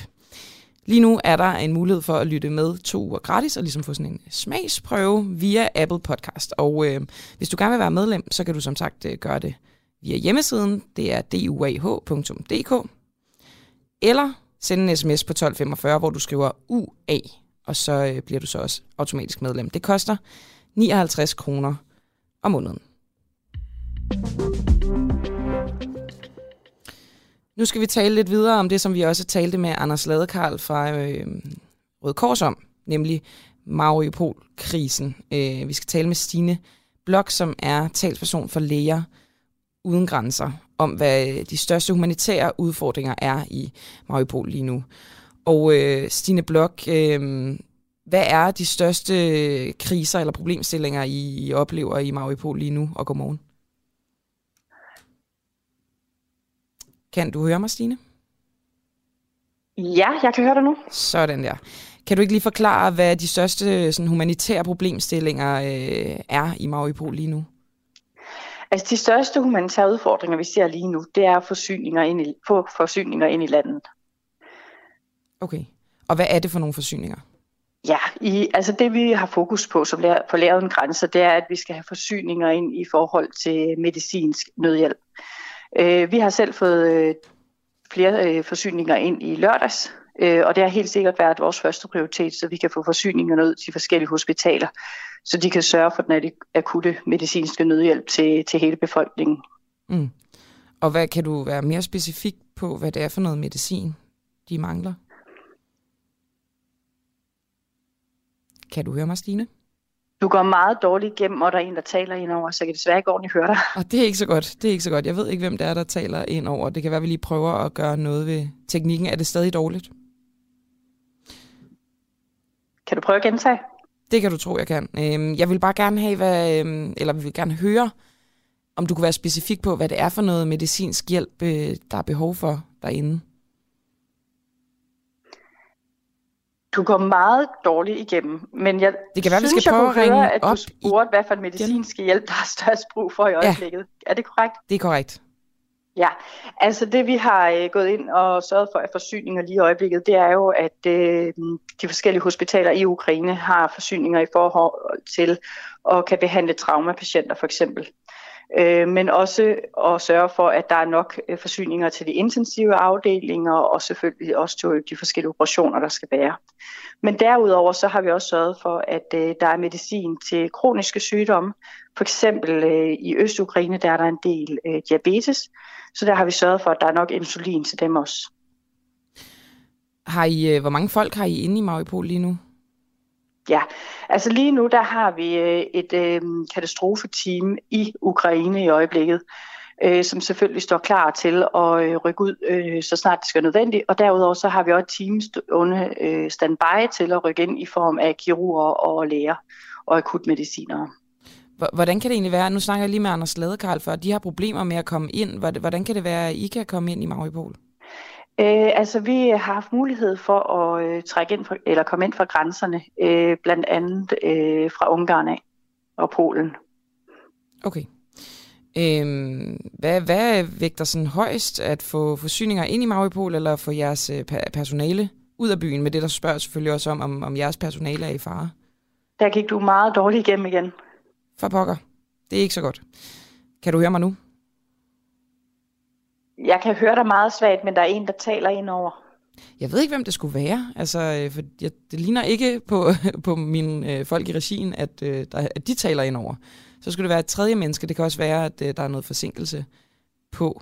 Det kan godt være, at vi øh, så siger farvel til dig, Stine Blok, hvis, øh, hvis der er så meget forstyrrelse, så er det lidt svært at begå et interview. Det kan være, at vi ringer i morgen og, og får uddybet. Du skal i hvert fald have tak for, at du var med, selvom øh, forbindelsen var lidt dårlig. Det kan jo ske. Nu øh, skal vi snakke videre om øh, den her afstemning om forsvarsforbeholdet, som det altså kom ud i går på et pressemøde, at vi skal stemme om. Det er et af de fire forbehold, Danmark indtil nu har haft øh, i forhold til EU-samarbejdet. Og nu skal jeg snakke med Christina Egelund. Hun er særlig politisk øh, udvikler ved Dansk Industri. Øhm, og det er egentlig for at høre lidt, for jeg stod sådan i morges og tænkte på, og jeg snakkede jo også med Morten Messersmith om det lige for lidt tid siden.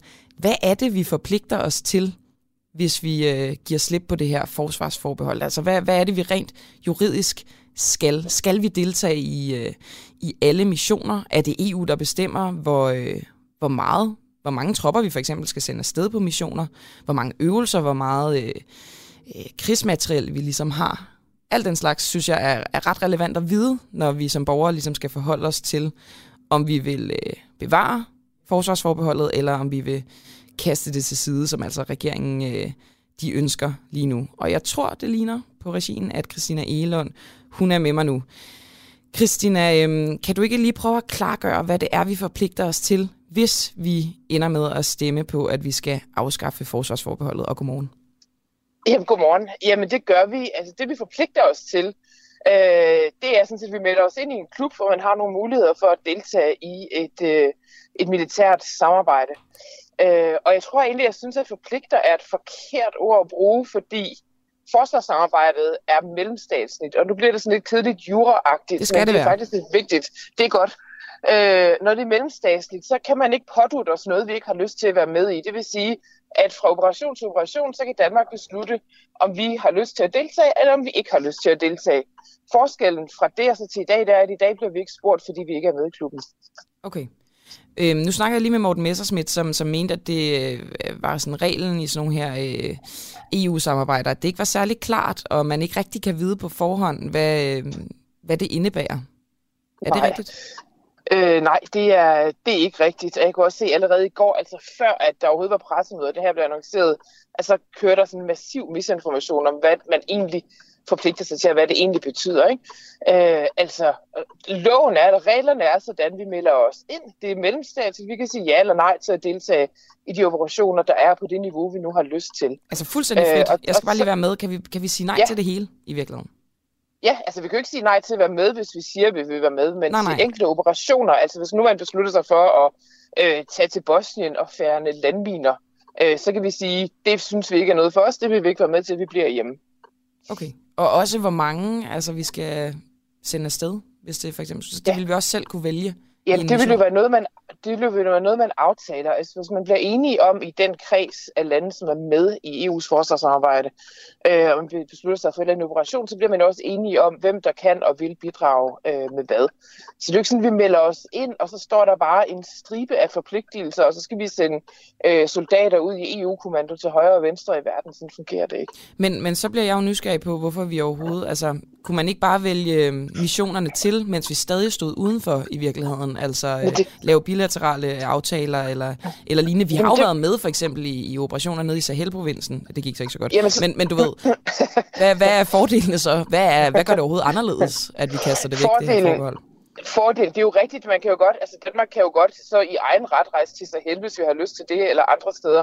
Forskellen er, at så er vi ikke, som det er i dag, en del af, af den EU-koordinering, der er. Så man koordinerer, hvem gør hvad, hvem har hvad for noget materiale med, og hvem sejler hvorhen, øh, hvis det nu er på landet, øh, og den slags. Altså den koordination øh, og planlægningen er altså med til at beslutte, hvad gør vi, øh, og hvor dybt går vi ind og sådan noget. Den del er vi, ikke, øh, er vi sådan set ikke med. Så kan vi stille op i regnret.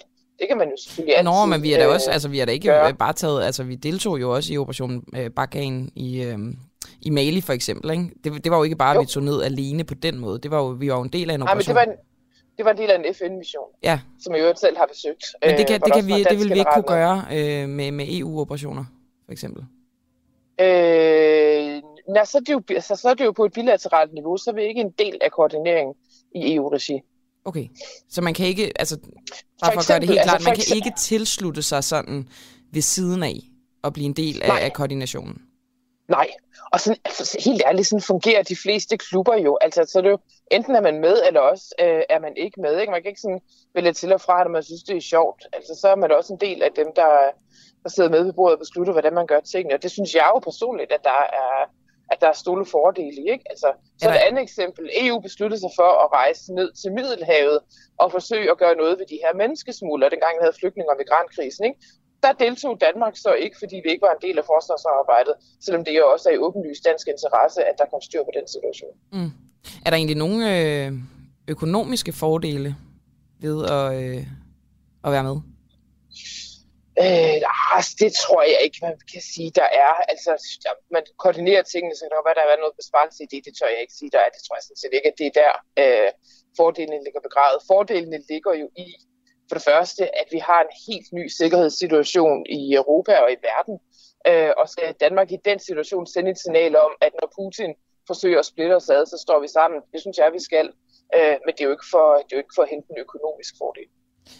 Så altså bare lige for at få det helt klart, vi forpligter os ikke til at deltage i enhver øh, EU-militær operation, eller Nej. til at sende et bestemt antal øh, våben eller, eller soldater eller Nej. tropper afsted. Nej, det beslutter vi selv fra gang til gang, hvad vi vil deltage i og hvad vi ikke vil deltage i.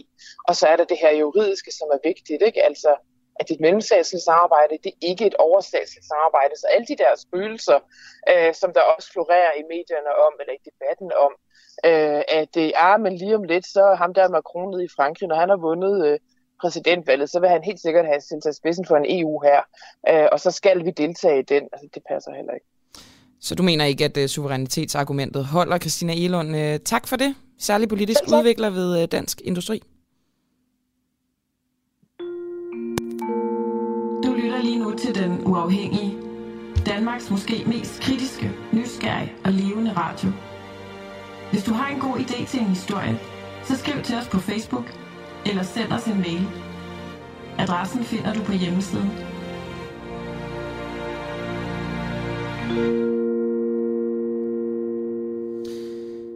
Er den sibiriske koldfront en fordel for det russiske militær? I denne her uge, der øh, rammer der en koldfront fra Sibirien og øh, ned igennem Ukraine. Og det betyder, at frem imod næste weekend, så er der dele af Ukraine, der kommer til at opleve dagstemperaturer så kolde som minus 15 grader. Og det kan man jo så lige forestille sig, når man som dansker går ud til sin bil eller sin cykel eller til toget om morgenen, hvor det er måske sådan minus 1 grad. Så kan vi lige skrue den ned på minus 15 grader. Og det er jo ikke første gang i krigshistorien, at man skulle se koldt vejr have betydning for, hvordan øh, krigen kan have sit udfald. Og det er jo så spørgsmålet, hvor meget, øh, hvor meget betydning det vil have i den her sammenhæng. Og det skal jeg spørge øh, Christian Lindhardt om, som er militærforsker ved Forsvarsakademiet. Og øh, Christian Lindhardt, det er jo egentlig bare det, jeg gerne vil spørge dig om. Hvad betyder den her bidende kulde for, øh, for det russiske militærs fremmarsch i Ukraine? Og godmorgen. Godmorgen. Jeg er major og militær analytiker. Det er et spørgsmål om, jeg er civil eller militær ansat, og for sådan en i uniform som mig, det betyder det vældig meget. Jamen, det kan Frost. jeg da virkelig, virkelig godt forstå. Det står simpelthen forkert i mit manus, så tak for at korrekte mig. Fint. Det er bare fint. Frost, hvis frosten er tilstrækkeligt hård og tilstrækkeligt langvej, så vil den være til øh, fordel for angriberen vi har jo set, hvordan russerne holder sig meget stærkt, øh, eller meget fast til den bestående infrastruktur. Det vil sige, at de kører på veje, broer og alt den slags. Og det gør de, fordi hvis de kommer uden for den bestående infrastruktur, så begynder de at sidde fast i sådan noget rigtig ubehageligt mudder. Men hvis der kommer stærk og længerevarende frost, eller kraftig og længerevarende frost, så får de mulighed for, i særdeleshed med deres bæltekøretøjer, at komme ud og folde deres kampkraft ud og bevæge sig andre steder end på vejene. Så det er til fordel for den angribende part, og det er jo så altså til ulempe for den forsvarende part. Hvorfor, hvorfor har de brug for at komme væk fra vejene? Hvis de er bundet til vejene, altså det øh, infrastruktur, der ligesom er i forvejen, så er det nemmere for ukrainerne at forudse, hvor kommer russerne hvor skal vi dermed koncentrere vores enheder for at kunne stanse dem i deres fremrykning. Mm. Altså, når man taler øh, russer, og man taler kold vejr og krigsførelse, så kommer man jo nægteligt til at tænke på øh, 2. verdenskrig, hvor at russerne øh, dragede altså, ganske stor fordel af at kunne slå tyskerne tilbage på grund af det kolde vejr. Ikke? Men ukrainerne er vel jo også vant til det her kolde vejr, så, så kunne de også have fordel af kulden? Jamen, ukrainerne er lige så vant til øh, kulde som russerne. Men hvis vi lige starter med 2. verdenskrig, så er det faktisk øh, for det første super, at du drager historiske paralleller. For de første, der drog fordel af kulden under 2. verdenskrig, det var paradoxalt nok tyskerne. I efteråret 41, der kører de fast i mudder, og de kan ikke komme længere frem mod Moskva. Mm. Så kommer den tidlige frost i den tidlige vinter. Der er de i stand til at videreføre deres angreb, og når faktisk helt frem til Moskvas forsteder. Men så kom der så virkelig hård frost, og der kom de så til at lede tyskerne. Fordi de så det er sådan lidt paradoks.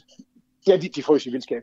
Men hvad angår russerne og ukrainerne, jamen det er rigtigt, så er de jo sådan set, skal vi sige, lige så lige hårdfører og lige vant til det her vejr. Men det er jo sådan, at russerne er flere og har ligesom initiativet, fordi de er den angribende part. Det vil sige, at russerne vil gerne fremad, og eftersom frosten hjælper bevægelse, hvis den altså er stærk og langvarig nok, frosten hjælper bevægelse, så er den til russernes fordel. Men det er ikke fordi ukrainerne ikke er vant til frost, og ikke sagtens, altså du ved, ligesom kan arbejde med det. Mm. Så, så det er ikke fordi, det sådan spænder decideret ben for ukrainerne, der er bare flere fordele for russerne? Ja, det er faktisk ret præcist uh, formuleret. Alright. Er, er der andet, uh, man skal være opmærksom på med, med den her kulde, Christian Lindhardt? Ja, så vil jeg så sige, den berømte kolonne nordvest for Kiev, og i det hele taget russere, der er på vej frem, de sidder jo inde i deres for eksempel pansrede køretøjer eller på ladet af deres lastbiler, og har ikke sådan ligesom nogen infrastruktur. De kan ikke gå ind og, og sove i, et, i en bolig, der er opvarmet og den slags. Nej, de bor i kolonnen. Nej, de bor nemlig i deres køretøjer, ikke? Ja. Og øh, hvis de køretøjer for eksempel skal holdes varme, og det bliver det med svært på ladet af en lastbil, så skal de bruge en masse brændstof og sådan noget. Så stærk kulde er altså meget, meget ubehageligt for en soldat, der ligesom ikke har nogen bolig eller et varmt sted, man kan opholde sig. De bliver simpelthen, altså man kan sige, at deres kampkraft bliver jo stille og roligt suget ud af dem. Men det lyder jo som en uh, gigantisk fordel for, for ukrainerne. Ja, afhængig, afhængig, afhængig af, hvor lang tid var det, og, og hvor, øh, hvor kraftig frost bliver det. Er russerne, har de for eksempel vinterudrustning på, så kan de klare det bedre. Kan de få varm mad frem, så kan de klare det bedre. Har de brændstof nok til at holde deres køretøjer kørende, så kan de varme dem op, så kan de klare det bedre. Så der er plusser og minuser, men helt grundlæggende vil længerevarende kraftig frost favorisere russerne, for de kan simpelthen få deres enheder bredt ud. Og det er noget af det, de har haft lidt problemer med. Men ved vi noget som helst om de russiske reserver på den måde? Nej, det, det, det gør jeg i hvert fald ikke. Øh, vi ved jo, at vinterkrig er noget, de har været vant til at arbejde med. Øh, der, der har altid stået store russiske styrker op langs den finske grænse, og det er jo altså i hvert fald 50 procent af året, der er der jo sådan pænt koldt deroppe. Ikke? Så det der med vinterkrig og udrustning til vinterkrig og sådan noget, det bør simpelthen være noget, russerne er vant til. Men man kan samtidig blive overrasket. Tusind tak for det, Christian Lindhardt. Nu prøver jeg igen. Major, underviser og militærforsker ved, Forsvarets, øh, ved Forsvarsakademiet. Var det korrekt? Ah, det er fantastisk. Det er, er det godt. Dejligt. Så er vi gode venner, du og jeg. Tak fordi du var med. Det er i hvert fald. Det er godt, du hej. Jeg kan lige give en uh, nyhedsopdatering uh, på situationen uh, i Ukraine, og nu skal jeg ligesom lige uh, udvælge de bedste. Ifølge Ukraine, der er uh, en østlig by blevet taget tilbage fra russiske styrker, der er tale om byen Chuhujiv. Det udtaler måske ikke helt korrekt. Øhm, det er altså de ukrainske forsvarsmyndigheder, øh, der hævder, at øh, de simpelthen har genop, generobret den her by. Det øh, skriver BBC. Og så øh, hævder Rusland og vil hjælpe civile ud af øh, den ukrainske hovedstad Kiev. Russisk militær vil øh, fra klokken 8 dansk tid holde våbenhvile i ukrainske byer, og herunder altså de to største, Kiev og Krakiv, så, så øh, de civile kan komme ud, og det er jo øh, meget godt i tråd med øh, det her, vi har snakket med både Anders Ladekarl og med Læger Uden Grænser, som er dybt bekymrede for øh, den humanitære krise, der kan opstå, skulle de civile ikke ikke have mulighed for at forlade øh, de her byer, hvor der altså er kamphandlinger. Så ifølge russisk militær vil der altså være våbenhvile fra klokken 8, men det har der jo været meldinger om flere dage, og det er som om det ikke rigtig er, øh, er indtruffet. Nu skal vi snakke om, øh, om hvordan øh, krigen i Ukraine potentielt kan, kan ende. Og vi skal snakke, nu siger vi, det er jo mig, jeg skal snakke med Niels Bo Poulsen, som er øh, chef for øh, Institut for Strategi og Krigsstudier ved Forsvarsakademiet. Og øh, han har speciale i det 19. til det 21. århundrede i europæiske krige, og kan måske ligesom tage det her øh, historiske helikopterperspektiv på krigen i Ukraine. Og øh, Niels Bo Poulsen, hvad tror du er det mindst realistiske udfald af krigen? Og godmorgen. Godmorgen. Øh, lad mig skynde mig at sige, at øh, de forskellige udfald, jeg kommer med nu, de er jo selvfølgelig øh, øh, alle sammen øh, frembragt i en situation, der er ret dynamisk, og hvor vi er relativt kort inde i en, øh, en, en stor krig. Men, vi skal nok lade være med at tage dig, tage dig til ja, indsigt. Ja. Yes, men, øh, men jeg synes, det er væsentligt for lytterne at vide, øh, at der er så mange usikkerheder. Ikke? Mm. Jeg tror, det me- mest usandsynlige lige i øjeblikket, det er en egentlig ukrainsk øh, militær sejr. Altså forstået, at ukrainerne ikke bare øh, yder en, øh, en, en modstand, som de gør nu, øh, som gradvist øh, trænger dem øh, øh, vestpå, men at decideret øh, formår at, øh, at trænge russerne tilbage øh, østpå. Det tror jeg er det mindst, mindst sandsynlige en ukrainsk militær sejr. Okay.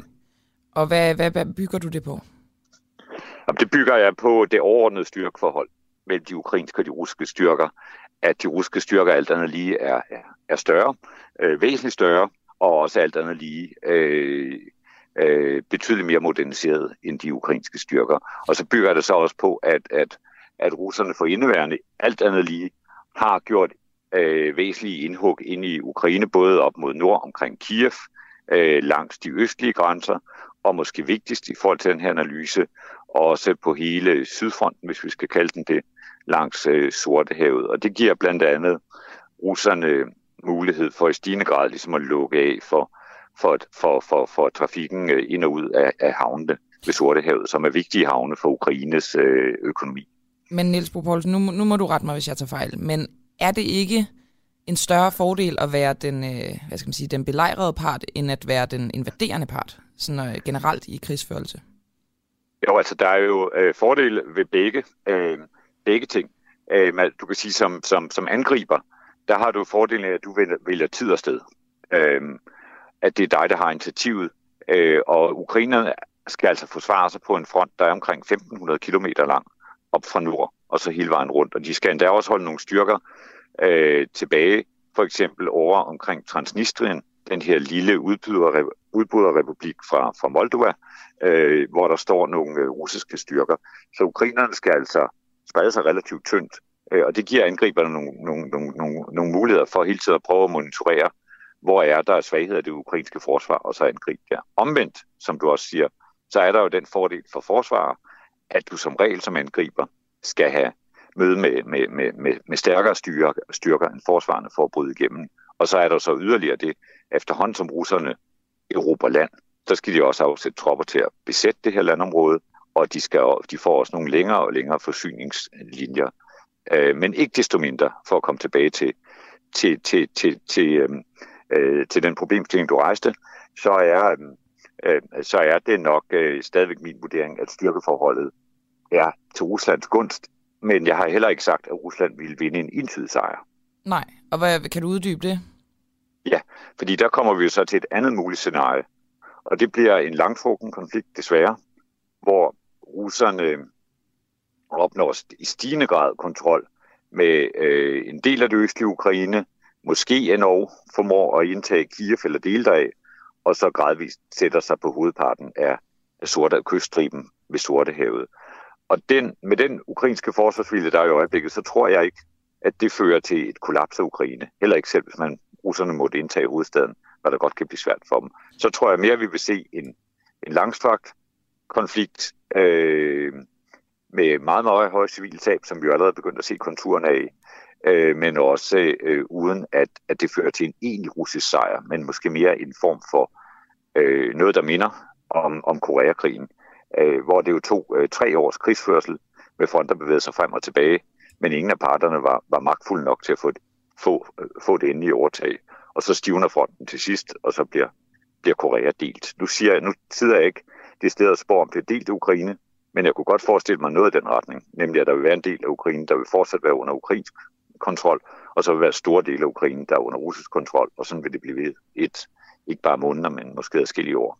I forhold til det her med, øh, nu ser vi jo, at øh, der er humanitære kriser på vej, og øh, det begynder at gå hårdere og hårdere ud over civilbefolkningen. Sådan historisk set, hvordan reagerer øh, statsledere på, at, deres, øh, at det går så hårdt ud over deres befolkning i en krig? Har det nogensinde været med til at, øh, at presse statsledere til at overgive sig? Det kan da godt i nogle tilfælde. Altså det var jo øh, det, der lå bag den danske regerings overvejelser i øh, 9. april 1940. Det var, at man ikke ønskede at prisen øh, og, og, og øh, sætte den danske civilbefolknings øh, øh, skal vi sige, øh, velfærd og liv på spil øh, i en kamp, der klart var mod en, en overlegen modstander. Men der, der er jo også den forskel mellem Danmark 9. april 1940 og så Ukraine i dag, at styrkeforholdet mellem Danmark og Næst Tyskland var langt mere ulig, trods alt, den der mellem Ukraine og Rusland. Og så er der sådan en anden forskel også, nemlig at nu er kampen for alvor i gang. Og, øhm, og, og, og der har tab som regel den paradoxale effekt i krig, at det faktisk øh, et stykke hen ad vejen stiver moralen af. I, vel at mærke, hvis der i øvrigt er, øh, øh, i befolkningen er en oplevelse af, at man kæmper en legitim kamp. Og det fremstår for alt, hvad vi ser lige i øjeblikket, som at ikke bare den her krig, men jo i det hele taget russernes adfærd tilbage fra 2014 og frem, altså skabt en meget, meget stærkt øh, ukrainsk nationalfølelse, som gør ukrainerne bestemt er villige til at se yde endnu betydelige civile ofre, uden de har af den grund har tænkt sig at rejse det hvide flag. Så efter din vurdering, øh, hvor sandsynligt er det så, at øh, Volodymyr Zelensky han vil reagere på for eksempel øh, humanitære øh, kriser, og at, øh, altså at, at det tager endnu hårdere på civilbefolkningen? Og op til et vist punkt, der, vil, øh, der er det min øh, opfattelse, at han vil fortsætte øh, kampen, og også kan regne med den ukrainske befolkning.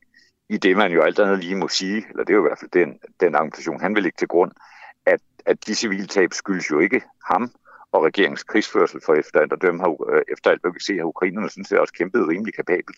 Så det er ikke militær fejltrin fra mm. ukrainsk side, der er skyld i civile offer.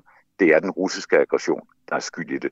Og det er jo det narrativ, han vil fastholde og søge at styrke mest muligt, at hver eneste ukrainer, der dør, civile ukrainer, der dør, dør fordi Putin vil det, ikke fordi Zelensky vil det. Hvordan, øh, som du ser det, tror du, at krigen kommer til at udvikle sig over de næste par uger? Jeg, jeg vurderer umiddelbart, at vi stadig vil se en russisk fremmars. Og i øjeblikket er jeg selv øh, nok primært optaget af at følge udviklingen meget nøje ned langs Sortenhavskysten, som jeg allerede nævnte lidt tidligere her i vores indslag. Øh, og det handler om, at der kan vi se konturerne stadig af en russisk øh, fremmars langs, langs kysten op mod øh, en, en, øh, en by, Mykolaiv, øh, som ligger lidt øh, vest for Kherson, som russerne indtog for, for et antal dage siden. Og det er sådan gradvist vejen mod Odessa, som er den helt store, kan du sige, pris, den helt store præmie øh, nede på, på, på Sortehavskysten. Så der forventer vi vil se en vis russisk fremgang, og der er også jagttager, militærjagttager, som har peget på, at man heller ikke stadig kan udelukke en russisk øh, invasion af Odessa fra sydsiden øh, med amfibiefartøjer. Andre peger sig dog på, at det er lidt mere vanskeligt end som så. Men jeg tror, dernede vil vi se en vis dynamik. Om vi så også kommer til at se, at russerne gradvist indtager Kiev, det kan jeg blive lidt mere i tvivl om. Fordi bykrig er historisk set også utrolig omkostningsfuld. Og bykrig er ikke blevet mindre omkostningsfuld i, i, i den moderne tid. Godt være, at du, som, øh, at du, du har bedre våben, bedre droner og alt muligt andet til at holde øje med, hvad der sker, når du kæmper. Men du har så også, særligt som angriber, den kæmpe store ulempe, at der er altså også folk med mobiltelefoner, der filmer øh, de civile tab, der er, der filmer dine styrker, hvis de bruger, øh, hvis de bruger tungt artilleri mod civile områder osv. Så, videre. og så plus, lige så meget, at, at borgerne, lige så meget, du vinder på. Ja, borgerne i Kiev må vel også kende altså enhver korridor derinde bedre, end, end, øh, end russerne gør. Ja, ja, det er jo så en, en ekstra ting. Nu skal vi dog sige til det synspunkt, at, øhm, øh, og det, det køber et langt stykke hen ad vejen, men skal dog sige til det synspunkt, at Kiev er jo ikke sådan fuldstændig ukendt land for russere og Rusland. Altså det er en, en, en, en by, der jo en tidligere var en del af Sovjetunionen. Det er en by, hvor rigtig mange russere har rejst i. Det er en by, hvor du som russer umiddelbart ligesom kan orientere dig på gadeskilte og alt muligt andet. Øhm, øh, så det er ikke som hvis, hvis russiske soldater blev transporteret til Mogadishu eller noget af den retning og skulle kæmpe der. Mm. Øh, det, det, det gør, at den her forskel nok er lidt mindre, synes jeg, end nogen jagttager har gjort den til. Tusind tak for øh, det, Niels Bo Poulsen, øh, chef for Institut for Strategi og Krigsstudier ved Forsvarsakademiet. Kan du have en god dag? Selv tak. Ja, lige måde. Og nu klemmer vi lige en, øh, en kilde mere ind angående det her øh, forsvarsforbehold, som øh, vi altså skal til afstemning om, om øh, vi skal bevare eller om vi skal stryge. Og øh, ham, jeg skal tale nu med nu, hedder Tom Blok og er forbundsformand for soldaternes fagforening. 40 milliarder årligt, øh, det er så mange penge, man forventer, at der skal tilføres til det danske forsvar fra 2033.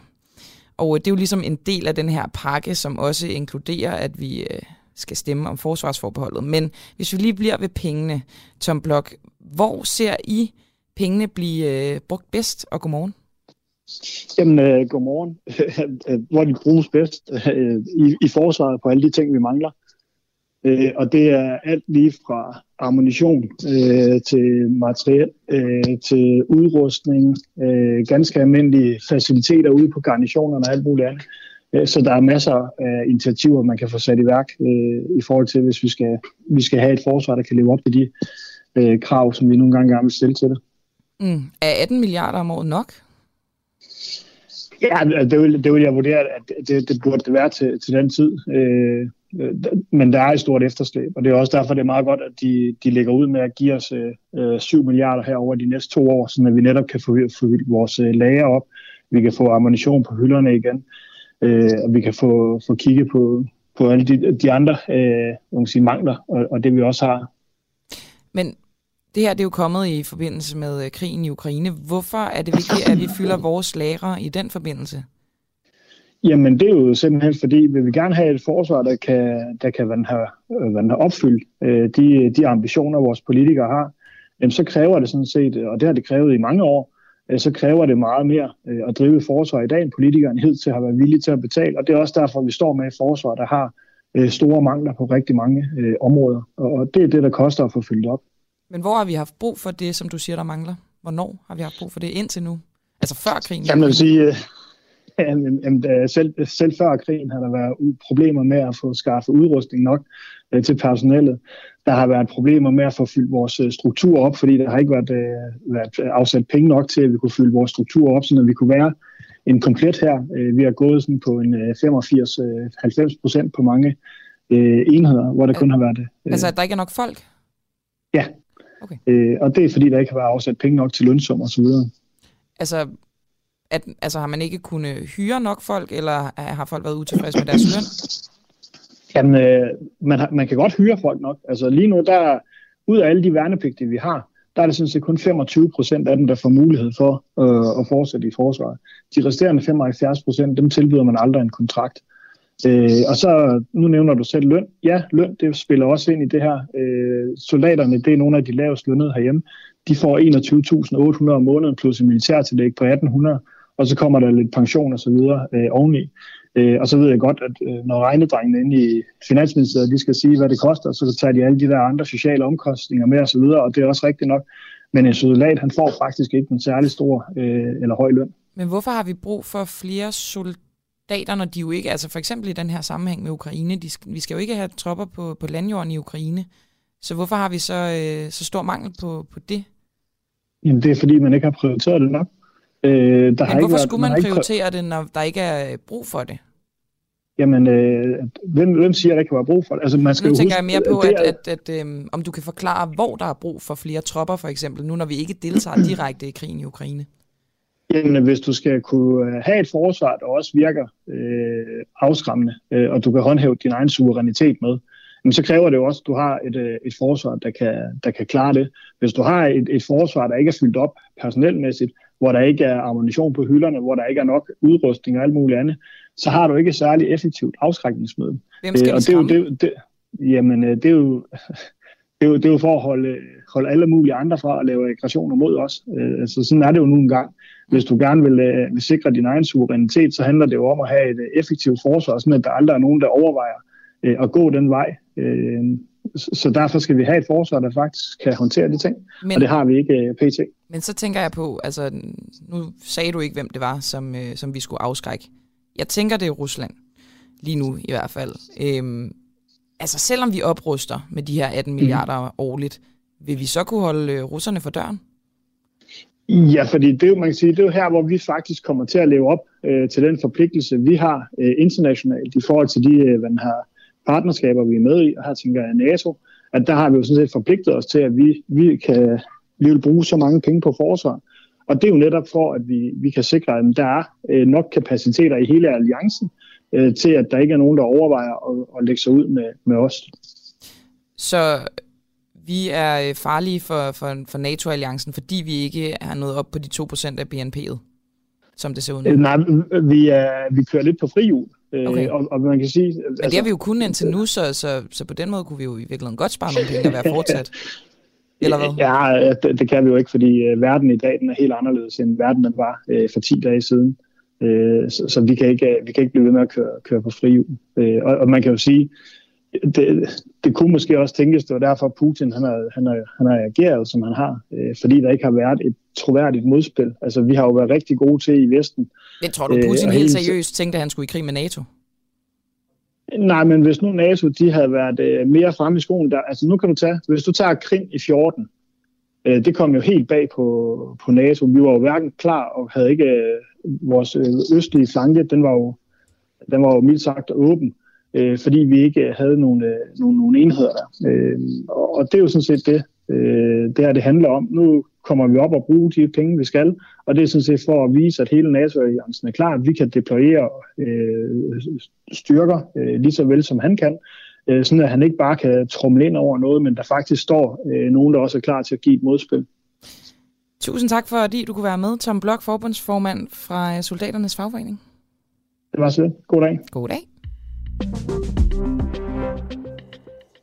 Nu skal jeg snakke med Slavko Labovic, øh, som er formand i øh, Serbisk Forening i Danmark, og også skuespiller. Vi øh, snakkede med Slavko i øh, fredags, og øh, det var meget angående det her med, om, øh, om mediernes dækning i af krigen i Ukraine er retvisende. Det havde Slavko i hvert fald en, øh, en del mening om. Vi blev ikke rigtig færdige, og nu... øh, nu er det jo i virkeligheden ret relevant, fordi at EU de påtænker at nedlægge et forbud mod øh, de medier, som hedder Russia Today og Sputnik, og det er altså noget, som den danske regering øh, de bakker op, on, op om.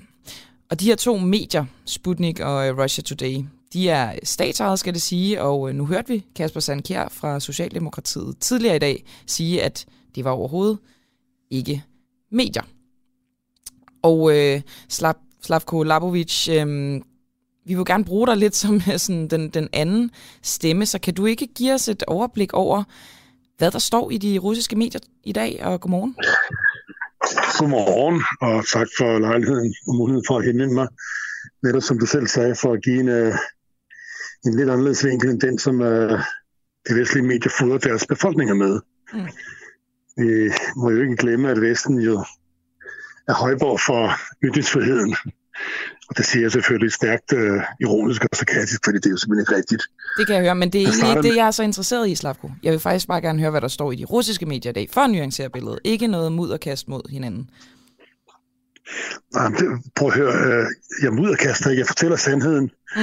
Hvordan man starter med at lukke munden på en modpart, så man fuldstændig uh, umuliggør for befolkningerne at høre en anden vinkel. Men og nu har du chancen for at komme med den anden vinkel. Du sagde, at mm. de var statsejet. Mm-hmm.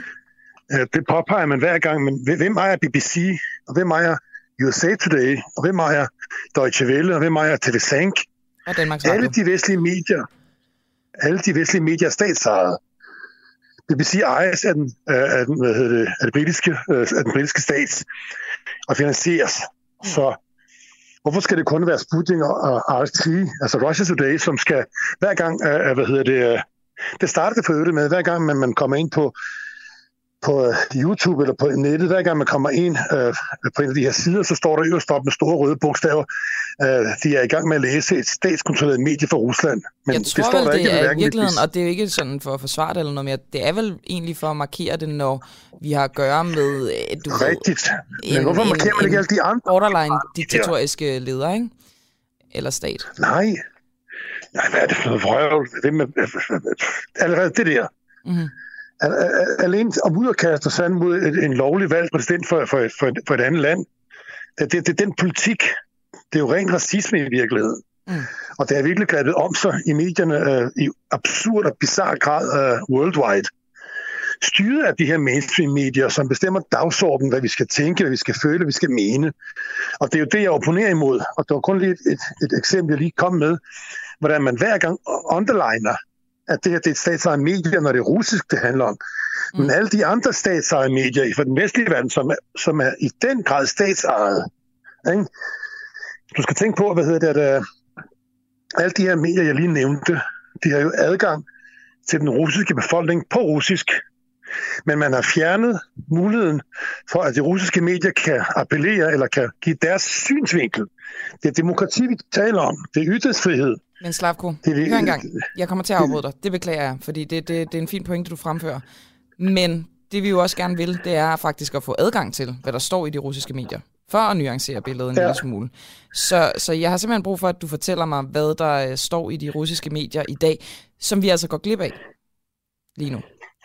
Jamen, øh, on a daily basis, det som øh, de russiske medier skriver om lige i øjeblikket, det er naturligvis mest præget af, hvordan krigen, øh, eller som de selv udtrykker det, den øh, uh, specielle militær offensiv, den øh, udvikler sig. Og der lægger man øh, utrolig meget vægt på i medierne, at man øh, for næsten enhver pris, selv med den pris, at man, man ved, at tabstallet på den russiske side bliver forøget, der gør man alt for at undgå, at der kommer tab af civile liv.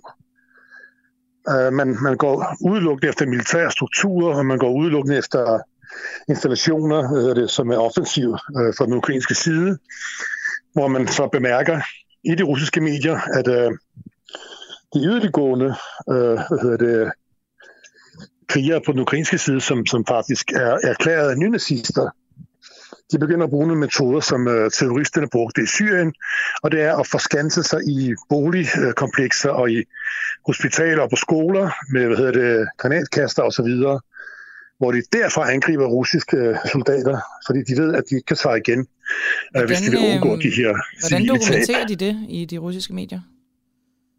Ja, det dokumenterer man selvfølgelig øh, ved billeder og ved, ved de her journalister, som, som, øh, som arbejder Ligesom, ligesom alle andre medier dokumenterer deres, hvad hedder det, med en korrespondent på stedet, med en reporter, med, med, med levende billeder og med, med øjenvidenberetninger osv. Ikke? Mm. Alright. Hvorhen øh, er det, du kigger, når du øh, skal have din information? Altså, hvor følger du med i det russiske mediebillede? Det er et godt spørgsmål. Det kan man kun gøre i Serbien, som er det eneste land i Europa, som ikke har indført censur mod russiske medier. Du skal tænke på, her i Serbien, der er der adgang for alle medier. Alle vestlige, alle de... Enhver kan sige deres mening. Der er frit valg på alle hylder. Øh, borgeren har adgang til forskellige uh, kilder, så de kan ved egen hjælp og ved deres eget hoved uh, sådan bedømme, hvem og i hvor høj grad uh, de skal tro på. Og så kan de sammenligne, hvad der bliver sagt. Man kan sammenligne de politiske analyser. Det er man kan sammenligne det er kommentatorerne osv. At, at, at uh, Serbien er den sidste bastion i den henseende. Hvorfor det? Jamen det er fordi, ved det, at uh, hvis man ser det historisk på det, vi har jo desværre dårlig erfaring med øh, i stor, i stor udstrækning det, der foregår i Rusland. Der, der tænker jeg på demonisering, satanisering af, af Serbiens daværende politiske og militære ledere osv. Øh, den her øh, brutale indførelse af blokader og embargo og sanktioner mod befolkningen. Det er kun befolkningen, der offrer i virkeligheden. Ikke? Det er jo det, der blandt andet er med til, at vi føler så meget med, øh, med, med, med det, der foregår i Ukraine og Rusland i øjeblikket. Uh, og der ved vi, at hvad hedder det, den her vanvittige ensidighed, unuancethed, eller hvad det hedder, er fuldstændig uh, forvrængelse af sandheden. Ikke? det er med til at skabe sådan et billede, det er med til at udstille, hvad hedder det, det er med til at på sådan en dobbeltrask måde at bytte om på, hvem det er, der er offeret, og hvem det er, der er slagteren her. Mm. Det, har vi, det, det har vi mærket på vores eget hud og vores krop. Så derfor har man valgt for eksempel her, da, da, vi, da, da, da det startede, jamen der valgte øh, Serbien selvfølgelig helt principielle årsager, fordi at, at, at vi henholder os til international lov og ret. Fuldstændig, at uh, øh, komme med en erklæring, hvor der står, at man fra serbisk side anerkender den øh, ukrainske øh, nationale suverænitet og territoriale integritet, men man vil ikke gå ind og indføre sanktioner øh, mod Rusland, og man vil ikke gå ind og blandt andet lukke munden på russiske medier, fordi hvem skal det gavne? Og dermed har I så Hvem adgang til alle medier, men det har vi jo ikke her i, øh, i Danmark, Slavko øh, Labovic. Vores øh, tid er løbet ud, men jeg vil gerne have, at du, øh, indtil vi snakker sammen næste gang, finder ud af, hvor danskerne, hvor vi kan få vores information fra, øh, hvis ikke bare igennem dig. Det må du meget gerne øh, gøre, hvis du gider. Det kan jeg godt svare på med det samme hurtigt, hvis der er. Der er en fri platform, der hedder Odyssey. odysee.com. Og der kan man så gå ind på Sputnik, hvad hedder det, google sig frem til det, eller Mm. searche, hvad hedder det. Alright. Og det er altså, Så hvis man det- er, det findes. hvis man er interesseret i en af de to medier, som er blevet, øh, som skal forbydes øh, af EU. Tak fordi du var med, Slavko Labovic. Ja. Det er godt. Hej. Hej.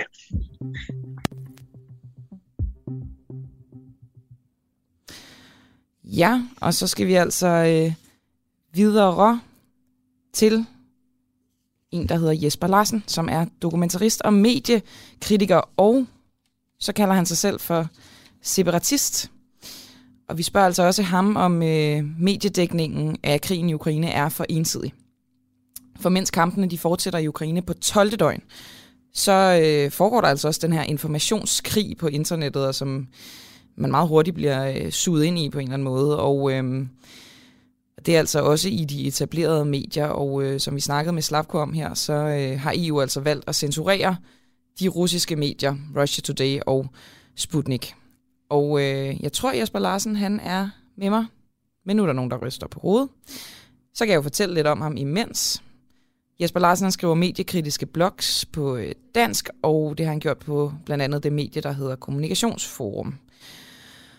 Og der har han ligesom kommet med nogle sådan, øh, det man kan kalde for pro-russiske tilkendegivelser. Og det har gjort øh, hans hverdag en lille bitte smule svær. Fordi han har modtaget hademails og øh, trusler, og så oplever han altså en, øh, en berøringsangst. Det er jo ikke, altså på den måde er Jesper jo ikke den første, der, øh, der er lidt mere sådan, øh, hvad skal man sige, pro-russisk orienteret, som, som oplever at øh, få folk med fakler og høtyve efter sig. Øh, men nu kan jeg spørge Jesper Larsen, hvordan, øh, hvordan ser du på mediedækningen af den russiske invasion af Ukraine, og godmorgen? Ja, godmorgen. Øh, Jeg ser den som øh, fuldstændig øh, ensidig, og øh, det, det tror jeg, at alle øh, dine lyttere de også kan se, at øh, de kan i hvert fald ikke øh, åbne et, øh, et dansk medie eller se et dansk medie, uden at nå til den konklusion, at øh, Rusland og, og Putin helt ensidigt er øh, skurkene i, øh, i, i det, der sker i øjeblikket. Kan du ikke nævne nogle, øh, eller måske bare et rigtig godt eksempel på historier, som du mener, at øh, de vestlige medier simpelthen har forsømt at bringe, fordi at øh, de var for pro-russiske? Øh, ja, altså vi kan jo sige, at det blev også nævnt øh, før, øh, hørte jeg, at, øh, at russisk militær helt fra start af har sagt, at øh, vi går målrettet efter øh, ukrainsk militær infrastruktur. Vi undgår barakker, og vi undgår øh, officerområder osv. De har virkelig gjort meget for at øh, undgå tab af liv. Man kunne også sige en anden ting nu, kan man sige, det er jo så almindelig propaganda, men øh, at Rusland de øh, opfordrer ukrainsk militær til simpelthen bare at, at nedlægge våbne og forlade øh, slagmarken og, og siger, jamen der bliver, øh, der bliver brug for jer igen. Altså det er ikke sådan, at du har øh, russiske øh, fangelejre med en masse øh, ukrainske øh, militær, fordi at øh, øh, de, øh, de, Rusland ser dybest set ikke øh, de ukrainske militær som en fjende. Øh, Men det synes jeg da heller ikke, man har læst i sådan mainstream-medier, at øh, russerne skulle have. Nej, altså det, nu, i mainstream-medierne, der bliver det jo dækket øh, på den måde, at, at det er et samlet Ukraine, der forsvarer sig mod den her øh, russiske øh, aggression, og de civile ukrainere, der vil, hvad var det, en, en tredjedel af dem ville øh, gribe til våben, tror jeg, og øh, det var fremme som, øh, som historie. Så øh, øh, jeg, jeg har i hvert fald ikke set det i, nu, nu spurgte du netop om, øh, hvad, hvad vi ikke havde set mm. i, i danske medier. Øh, Vi, kan også, vi kunne også tage nogle af de altså, falske historier, vi har set i danske medier, som der kommer fra Hvad kunne det være? Ukraine. Eller, øh, jamen det kunne være, at der var den her Ghost of Kiev med en, øh, en øh, ukrainsk pilot, der havde nedskudt øh, 5-6 øh, russiske fly. Men det var simpelthen en opfundet historie. Der var det her med... Øh, Jamen, hvordan, øh, jamen, de det, skal, det vil jeg faktisk gerne lige høre, øh, Jesper Larsen. Hvordan ved du det? Fordi det kan jo så også blive en guide til, hvordan vi skal navigere. Hvordan ved du, at det var en falsk øh, historie? Ja, men jeg tror, at øh, det er endda bekræftet af et af de, at, at der ikke er noget bevis for den øh, overhovedet af en af de øh, helt store amerikanske medier. Øh, kan jeg ikke lige sidde og finde den her, men altså er sådan noget, over, hvor vi er over i Newsweek eller et eller andet. Altså et stort vestligt øh, medie, som, øh, som alle andre vil kalde autoritativ. Mm. Øh, altså et eller andet, man kan, man kan stole på. Øhm, de har bekræftet, at, øh, at den her historie er der ikke nogen som helst øh, beviser for er, er sand. Der kan man jo sige, det er jo vel et bevis, hvor vi godt kan, kan stole på vestlige medier, hvis de også faktatjekker sig selv på den måde. Ja, men nu Godt har nok på bagkant, alle, men du øh, ved. Ja, ja, men det er jo netop det, at der er jo ikke nogen, der læser bagkantshistorien. De har fået historien om, at, øh, at det her det skete, og der kunne vi jo også tage eksemplet med øh, den her Snake Island, en lille ø, hvor 13 ukrainske soldater valgte at kæmpe til det sidste og, øh, og sagde, fuck you, Russian warship. Men den var også falsk. Altså, de overgav sig øh, alle sammen og blev sejlet øh, i land, og, og det foregik øh, helt fredeligt. Og det, det var en historie, som der blev citeret, som der har været på øh, TV2-nyhederne og ud via Ritzau og så videre. Og Øh. den simpelthen også falsk. Jesper Larten, kort her til sidst. Øh, hvordan faktatjekker du de russiske medier? Mm, øh, altså nu, nu er det jo ikke... øh, Jeg, jeg holder mig øh, typisk til noget, hvor at jeg ikke behøver at, øh, at, at faktatjekke det, eller hvor jeg kan kon- konstatere, øh, om, om det er sandt eller, Det er vel farligt i en informationskrig, Jesper Larsen, fordi hvis jeg også bare sagde det, så, så ville det jo så ville det være lige vidt, ikke? Altså, du må vel kunne faktatjekke selv? Mm, jamen, der er jo nogle informationer, hvor jeg ikke har adgang til øh, primære kilder. Nu kan vi jo sige, at nogle af det, altså det der, som vi har talt om med øh, RT for eksempel, øh, de, de er generelt ret gode til at angive primæ, primære kilder, hvis de findes, altså for eksempel i EU eller NATO, eller, eller hvor det måtte være, de historier, de baserer sig på. Men øh, altså, der, man kan jo se, at når man, når man følger et eller andet medie, så kan man jo se, hvad deres uh, track record er øh, efter en uge, efter en måned, efter et år og så videre. Og der, der klarer RT sig rigtig godt i forhold til DR, TV2 og, og, og alt Så, muligt andet. så dit råd er øh, historier, hvor man ligesom kan se de primære kilder? Har adgang til dem? Ja, ja, det foretrækker alle jo. Ikke? Og så netop i en krig, som du siger, mm. jamen, så skal man ikke tro på, på nogen som helst. Men altså indtil videre, så har russerne øh, jo vist sig meget øh, troværdige i forhold til det, de har kommunikeret ud. Altså der har jeg ikke øh, taget hvad kan sige, russiske statsmedier, hvis vi skal kalde det det. Dem har jeg ikke taget i, i, i, i direkte fal, falsknerier. Så har der været nogle hvad kan sige, mindre historier, som der ikke øh, har, har passet. Men, øh, men det er jo mere sådan, at øh, ligesom, at der er nogen, der bliver fodret en historie. Og, øh, øh, altså, der kan det være svært at bebrejde mediet i sidste ende. Ikke? Hvis du refererer nogen, der siger et eller andet, og det, de siger, det er forkert, så har du teknisk ikke en rigtig historie, men du, du viderebringer noget forkert information. Tusind tak for det, Jesper Larsen, dokumentarist og mediekritiker. Tak fordi du ville være med. Tak selv. Nu satte jeg den forkerte jingle på igen. Således. Og så kan vi lige nå øh, en sidste runde, runde på det her forsvarsforbehold, øh, eller afstemningen om potentiel afskaffelse af forsvarsforbeholdet. Jeg skal snakke med Andreas Stenbjerg, Sten, Stenberg, som er politisk ordfører i øh, Radikale, og øh, de Radikale var jo et af de partier, der i går var med til at indgå aftalen om at øh, både øge forsvarsbudgettet, men altså også at øh, afskaffe forsvarsforbeholdet. Altså det er ikke en del af aftalen, at forsvarsforbeholdet skal afskaffes, men det mener radikale, at det bør, og derfor skal vi altså til øh, folkeafstemning. For det er sådan, at det nemmest i hvert fald, sådan rent juridisk, så skal der nærmest en folkeafstemning til, for at man kan øh, ligesom stryge de her fire forbehold. Og øh, Andreas Stenberg, politisk ordfører i Radikale, hvorfor skal vi afskaffe forsvarsforbeholdet?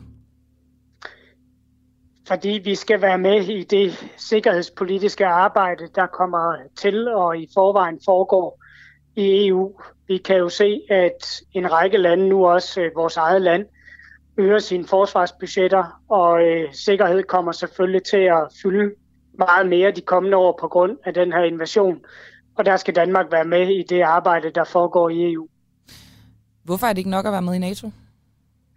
NATO er jo en øh, forsvarsalliance, og øh, det man kan forestille sig, det er, at man i øh, EU øh, også dels koordinerer EU's bidrag ind i NATO, men også for eksempel, øh, som vi har set her, øh, koordinere sende våben til Ukraine, koordinerer øh, energipolitik, øh, sanktioner, koordinerer diplomatiske indsatser, hvordan man bruger ulandsbistand, hvordan man laver handelsaftaler, alt muligt, som øh, jo gerne skulle forhindre, at øh, forsvarsalliancen overhovedet skal, skal komme i brug.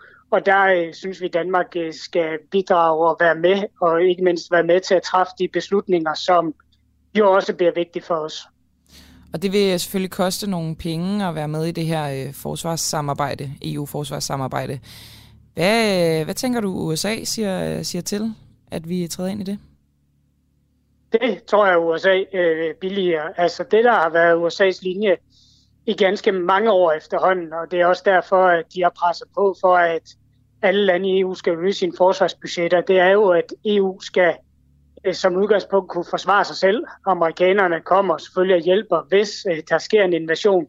Men amerikanerne vil gerne øh, vende deres blik og kræfter mod Asien og Mellemøsten. Og så skal Europa kunne selv, så USA vil se meget, meget positivt på, at også Danmark bidrager både i EU og NATO. Og øh, hvad er jeres sådan planer og ønske for, hvor, hvor meget skal vi deltage i militære operationer? Jamen det er sådan, at der er øh, desværre lidt øh, folk fra Dansk Folkeparti og andre, der er ude i lidt øh, fake news på sociale medier. Altså Danmark kan ikke blive tvunget til at deltage i en militær operation, hvis ikke vi vil. Det er stadig sådan, at det bestemmer det enkelte land. Men for eksempel har EU øh, dels, eller, øh, stået for nogle militære operationer imod pirateri øh, i øh, det nordlige og, og, og, og det midterste af Afrika, hvor man må sige, at der øh, har Danmark øh, haft meget stor interesse i, at det er sket, fordi vi jo er en stor søfartsnation, og øh, derfor er det faktisk lidt tåbeligt, at vi ikke har kunne deltage i det. Så det kunne være et eksempel på en, en operation, vi vil være med i. Og øh, det har vi jo kostet nogle penge. 18 milliarder årligt, nærmere bestemt. Hvor skal de penge komme fra? Altså nu koster det ikke penge at melde sig ind i EU's forsvarssamarbejde. Øh, men det er ligesom en del af den her pakke, I har, I har fremlagt? At vi også skal ja, i budgettet, jamen, det har ikke noget med forsvarsforbehold at gøre. Nej, nej, nej. Det er jo fordi, vi vil øge vores øh, forsvarsbudgetter yes. som en del af, af NATO-aftalen. Og det, øh, de penge kommer jo ved at ændre det, der hedder budgetloven. Og det er dybest set, at vi tillader os at gå i underskud og dermed optage gæld for at finansiere det. Og det kan jo lade sig gøre, fordi vi faktisk har en netto formue øh, i, i, den danske, i det danske samfund, den danske statskasse, fordi der er blevet ført en, en ansvarlig økonomisk politik øh, de sidste øh, 20-30 år. Og derfor kan vi godt øh, låne finansiere det her på, på kort sigt. Og så er det sådan, at vi på lidt længere sigt, altså om, om 20 år, øh, vil, vil gå i overskud igen. Og det er, det er jo fordi, at vi lige nu ser nogle store årgange, der går på pension, og så nogle mindre årgange, der kommer ind på arbejdsmarkedet. Så I, I tager det ikke fra andre puljer? en økonomisk puljer. udfordring de næste 15 år. Og der vælger vi altså at optage lån for at finansiere det her. Så I tager det ikke fra andre puljer, kan man sige, på den måde? Nej, altså det er jo selvfølgelig altid sådan, man kan sige, at de her penge kunne man jo også have brugt på noget andet, men, men nu vælger vi så at bruge det på vores øh, sikkerhed, og det er jo desværre nødvendigt øh, på grund af det, der, der skete øh, i Ukraine. Men er det mere nødvendigt end øh, minimumsnummeringer, eller at, øh, at sygehusene ikke bliver overbelastet, eller, eller andre ting? Altså, vi skulle jo gerne kunne få øh, råd til minimumsnummering og, og sundhed øh, alligevel, og, øh, og ved siden af, øh, så det ene udelukker ikke det andet. Så det har men det vi. er jo det har vigtigt vi, trods det selvfølgelig at, øh, at investere i vores sikkerhed, og det er jo desværre blevet, blevet øh, lysende klart, hvor nødvendigt det er, efter øh, russerne valgte at invadere et øh, frit og demokratisk land. Så kort til sidst, øh, Andreas Stenberg, det kommer ikke til at gå ud over velfærden? Nej, Jamen, øh, tusind tak, fordi at øh, du var med. Jamen, øh, tak lige måde, og øh, god øh, dag til jer og lytterne. Oppositionen i Folketinget er afgørende for demokratiet. Det glemmer mange, men vi husker det på den uafhængige. Derfor giver vi en fremtrædende oppositionspolitiker en mikrofon og et studie hver uge. Lige nu er verden blå, men hvis magten skifter, bliver verden rød. Lyt til oppositionen på den uafhængige app, som kan downloades gratis.